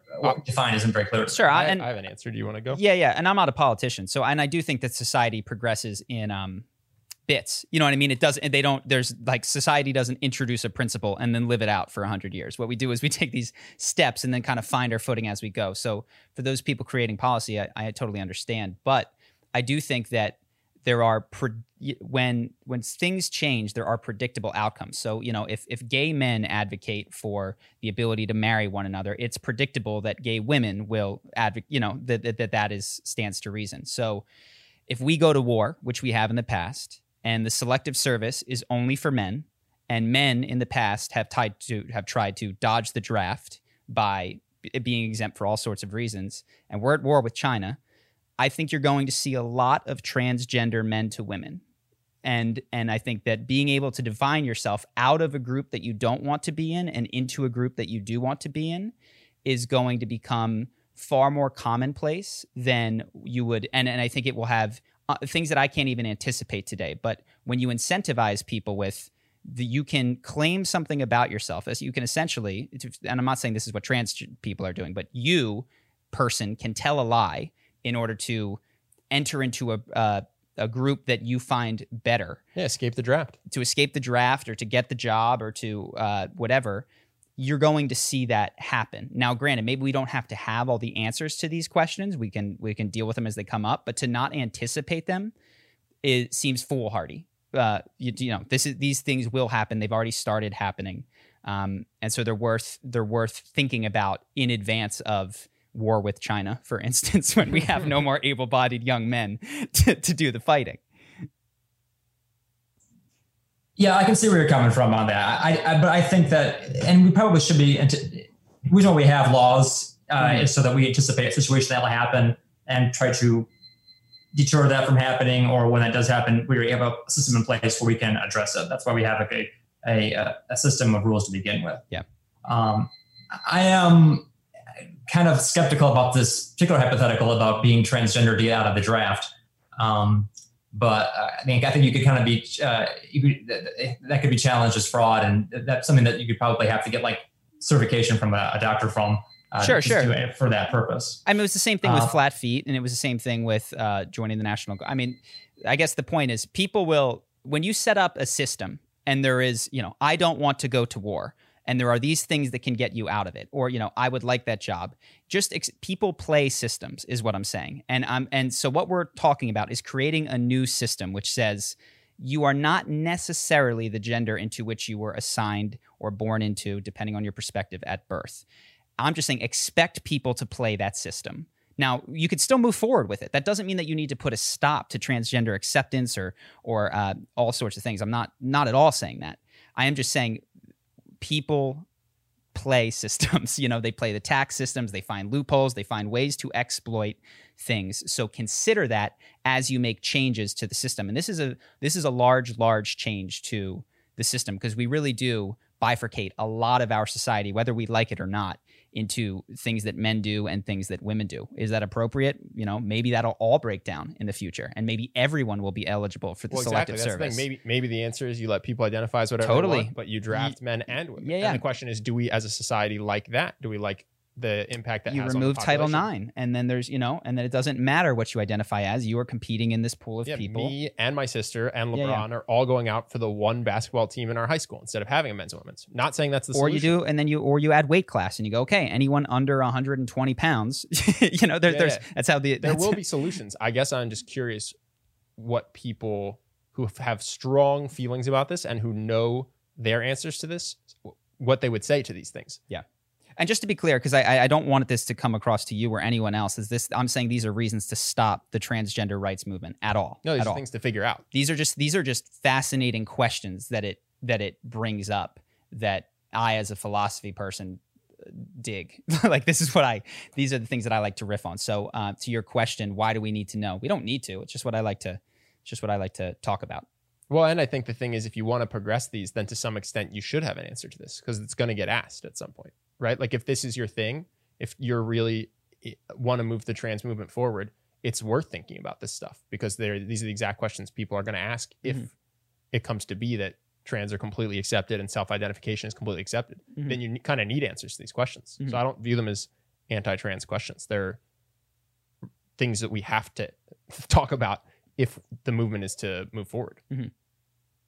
Any- I think that they would agree with you on that. I mean, that's kind of like the a lot of the transgender movement right now is about getting laws that guarantee them access to things like uh, employment, uh, you know, housing, and healthcare. Um, you know, whether or not they're going to be able to obtain transition-related care like gender reassignment surgery uh, from a certain uh, you know, hospital, uh, whether that's going to be publicly subsidized or not. Um, I mean, these are a lot of things that are the transgender movement is is definitely seeking. So, I mean, they do want to have general guidelines for how we address these issues. Yeah. And by the way, I'll say if you, uh, you they don't have to be a fan of the podcast, but if somebody that you work with or that you know or in the community is uh, interested in these kinds of conversations and, and wants to hop on, uh, definitely shoot us a comment or let us know because it's not something that I've had the chance to talk to a trans person about yet, and they might they might have answers to all of this stuff that I that I just haven't encountered. Cool. Dope. Anything All right. else from you? No, I think this was a good conversation. Chris, is there anything I know that we will add your Twitter in the uh, in the bottom corner? Is there anything that you wanted to close with or or add?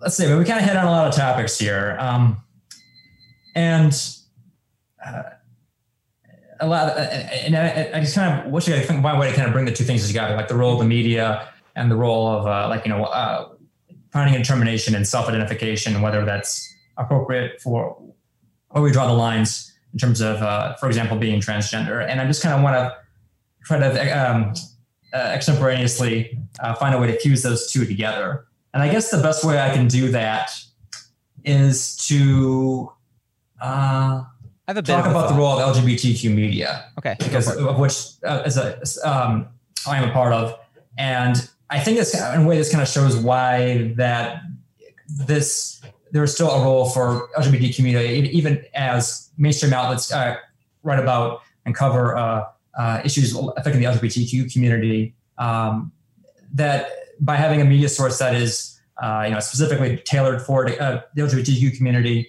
and many in most cases you know uh, produced by the LGBTQ community, we have kind of a more distinct line to more of a, a clearer window to what the community is thinking on this issue and that window is something that you know not just LGBTQ people, but all people in all society can look at for for guidance. Mm-hmm. Awesome. Yeah, I think the other thing that as I'm as again extemporaneously trying to bring these two together, what I'm feeling like and it's exciting and scary is that we are we are really entering into what is inevitable is the this age of relativity. Whereas if you go back hundreds of years, like look, there's one God. This is the way the world is, and and this is it. And and if you can't get with the program, you're missing it.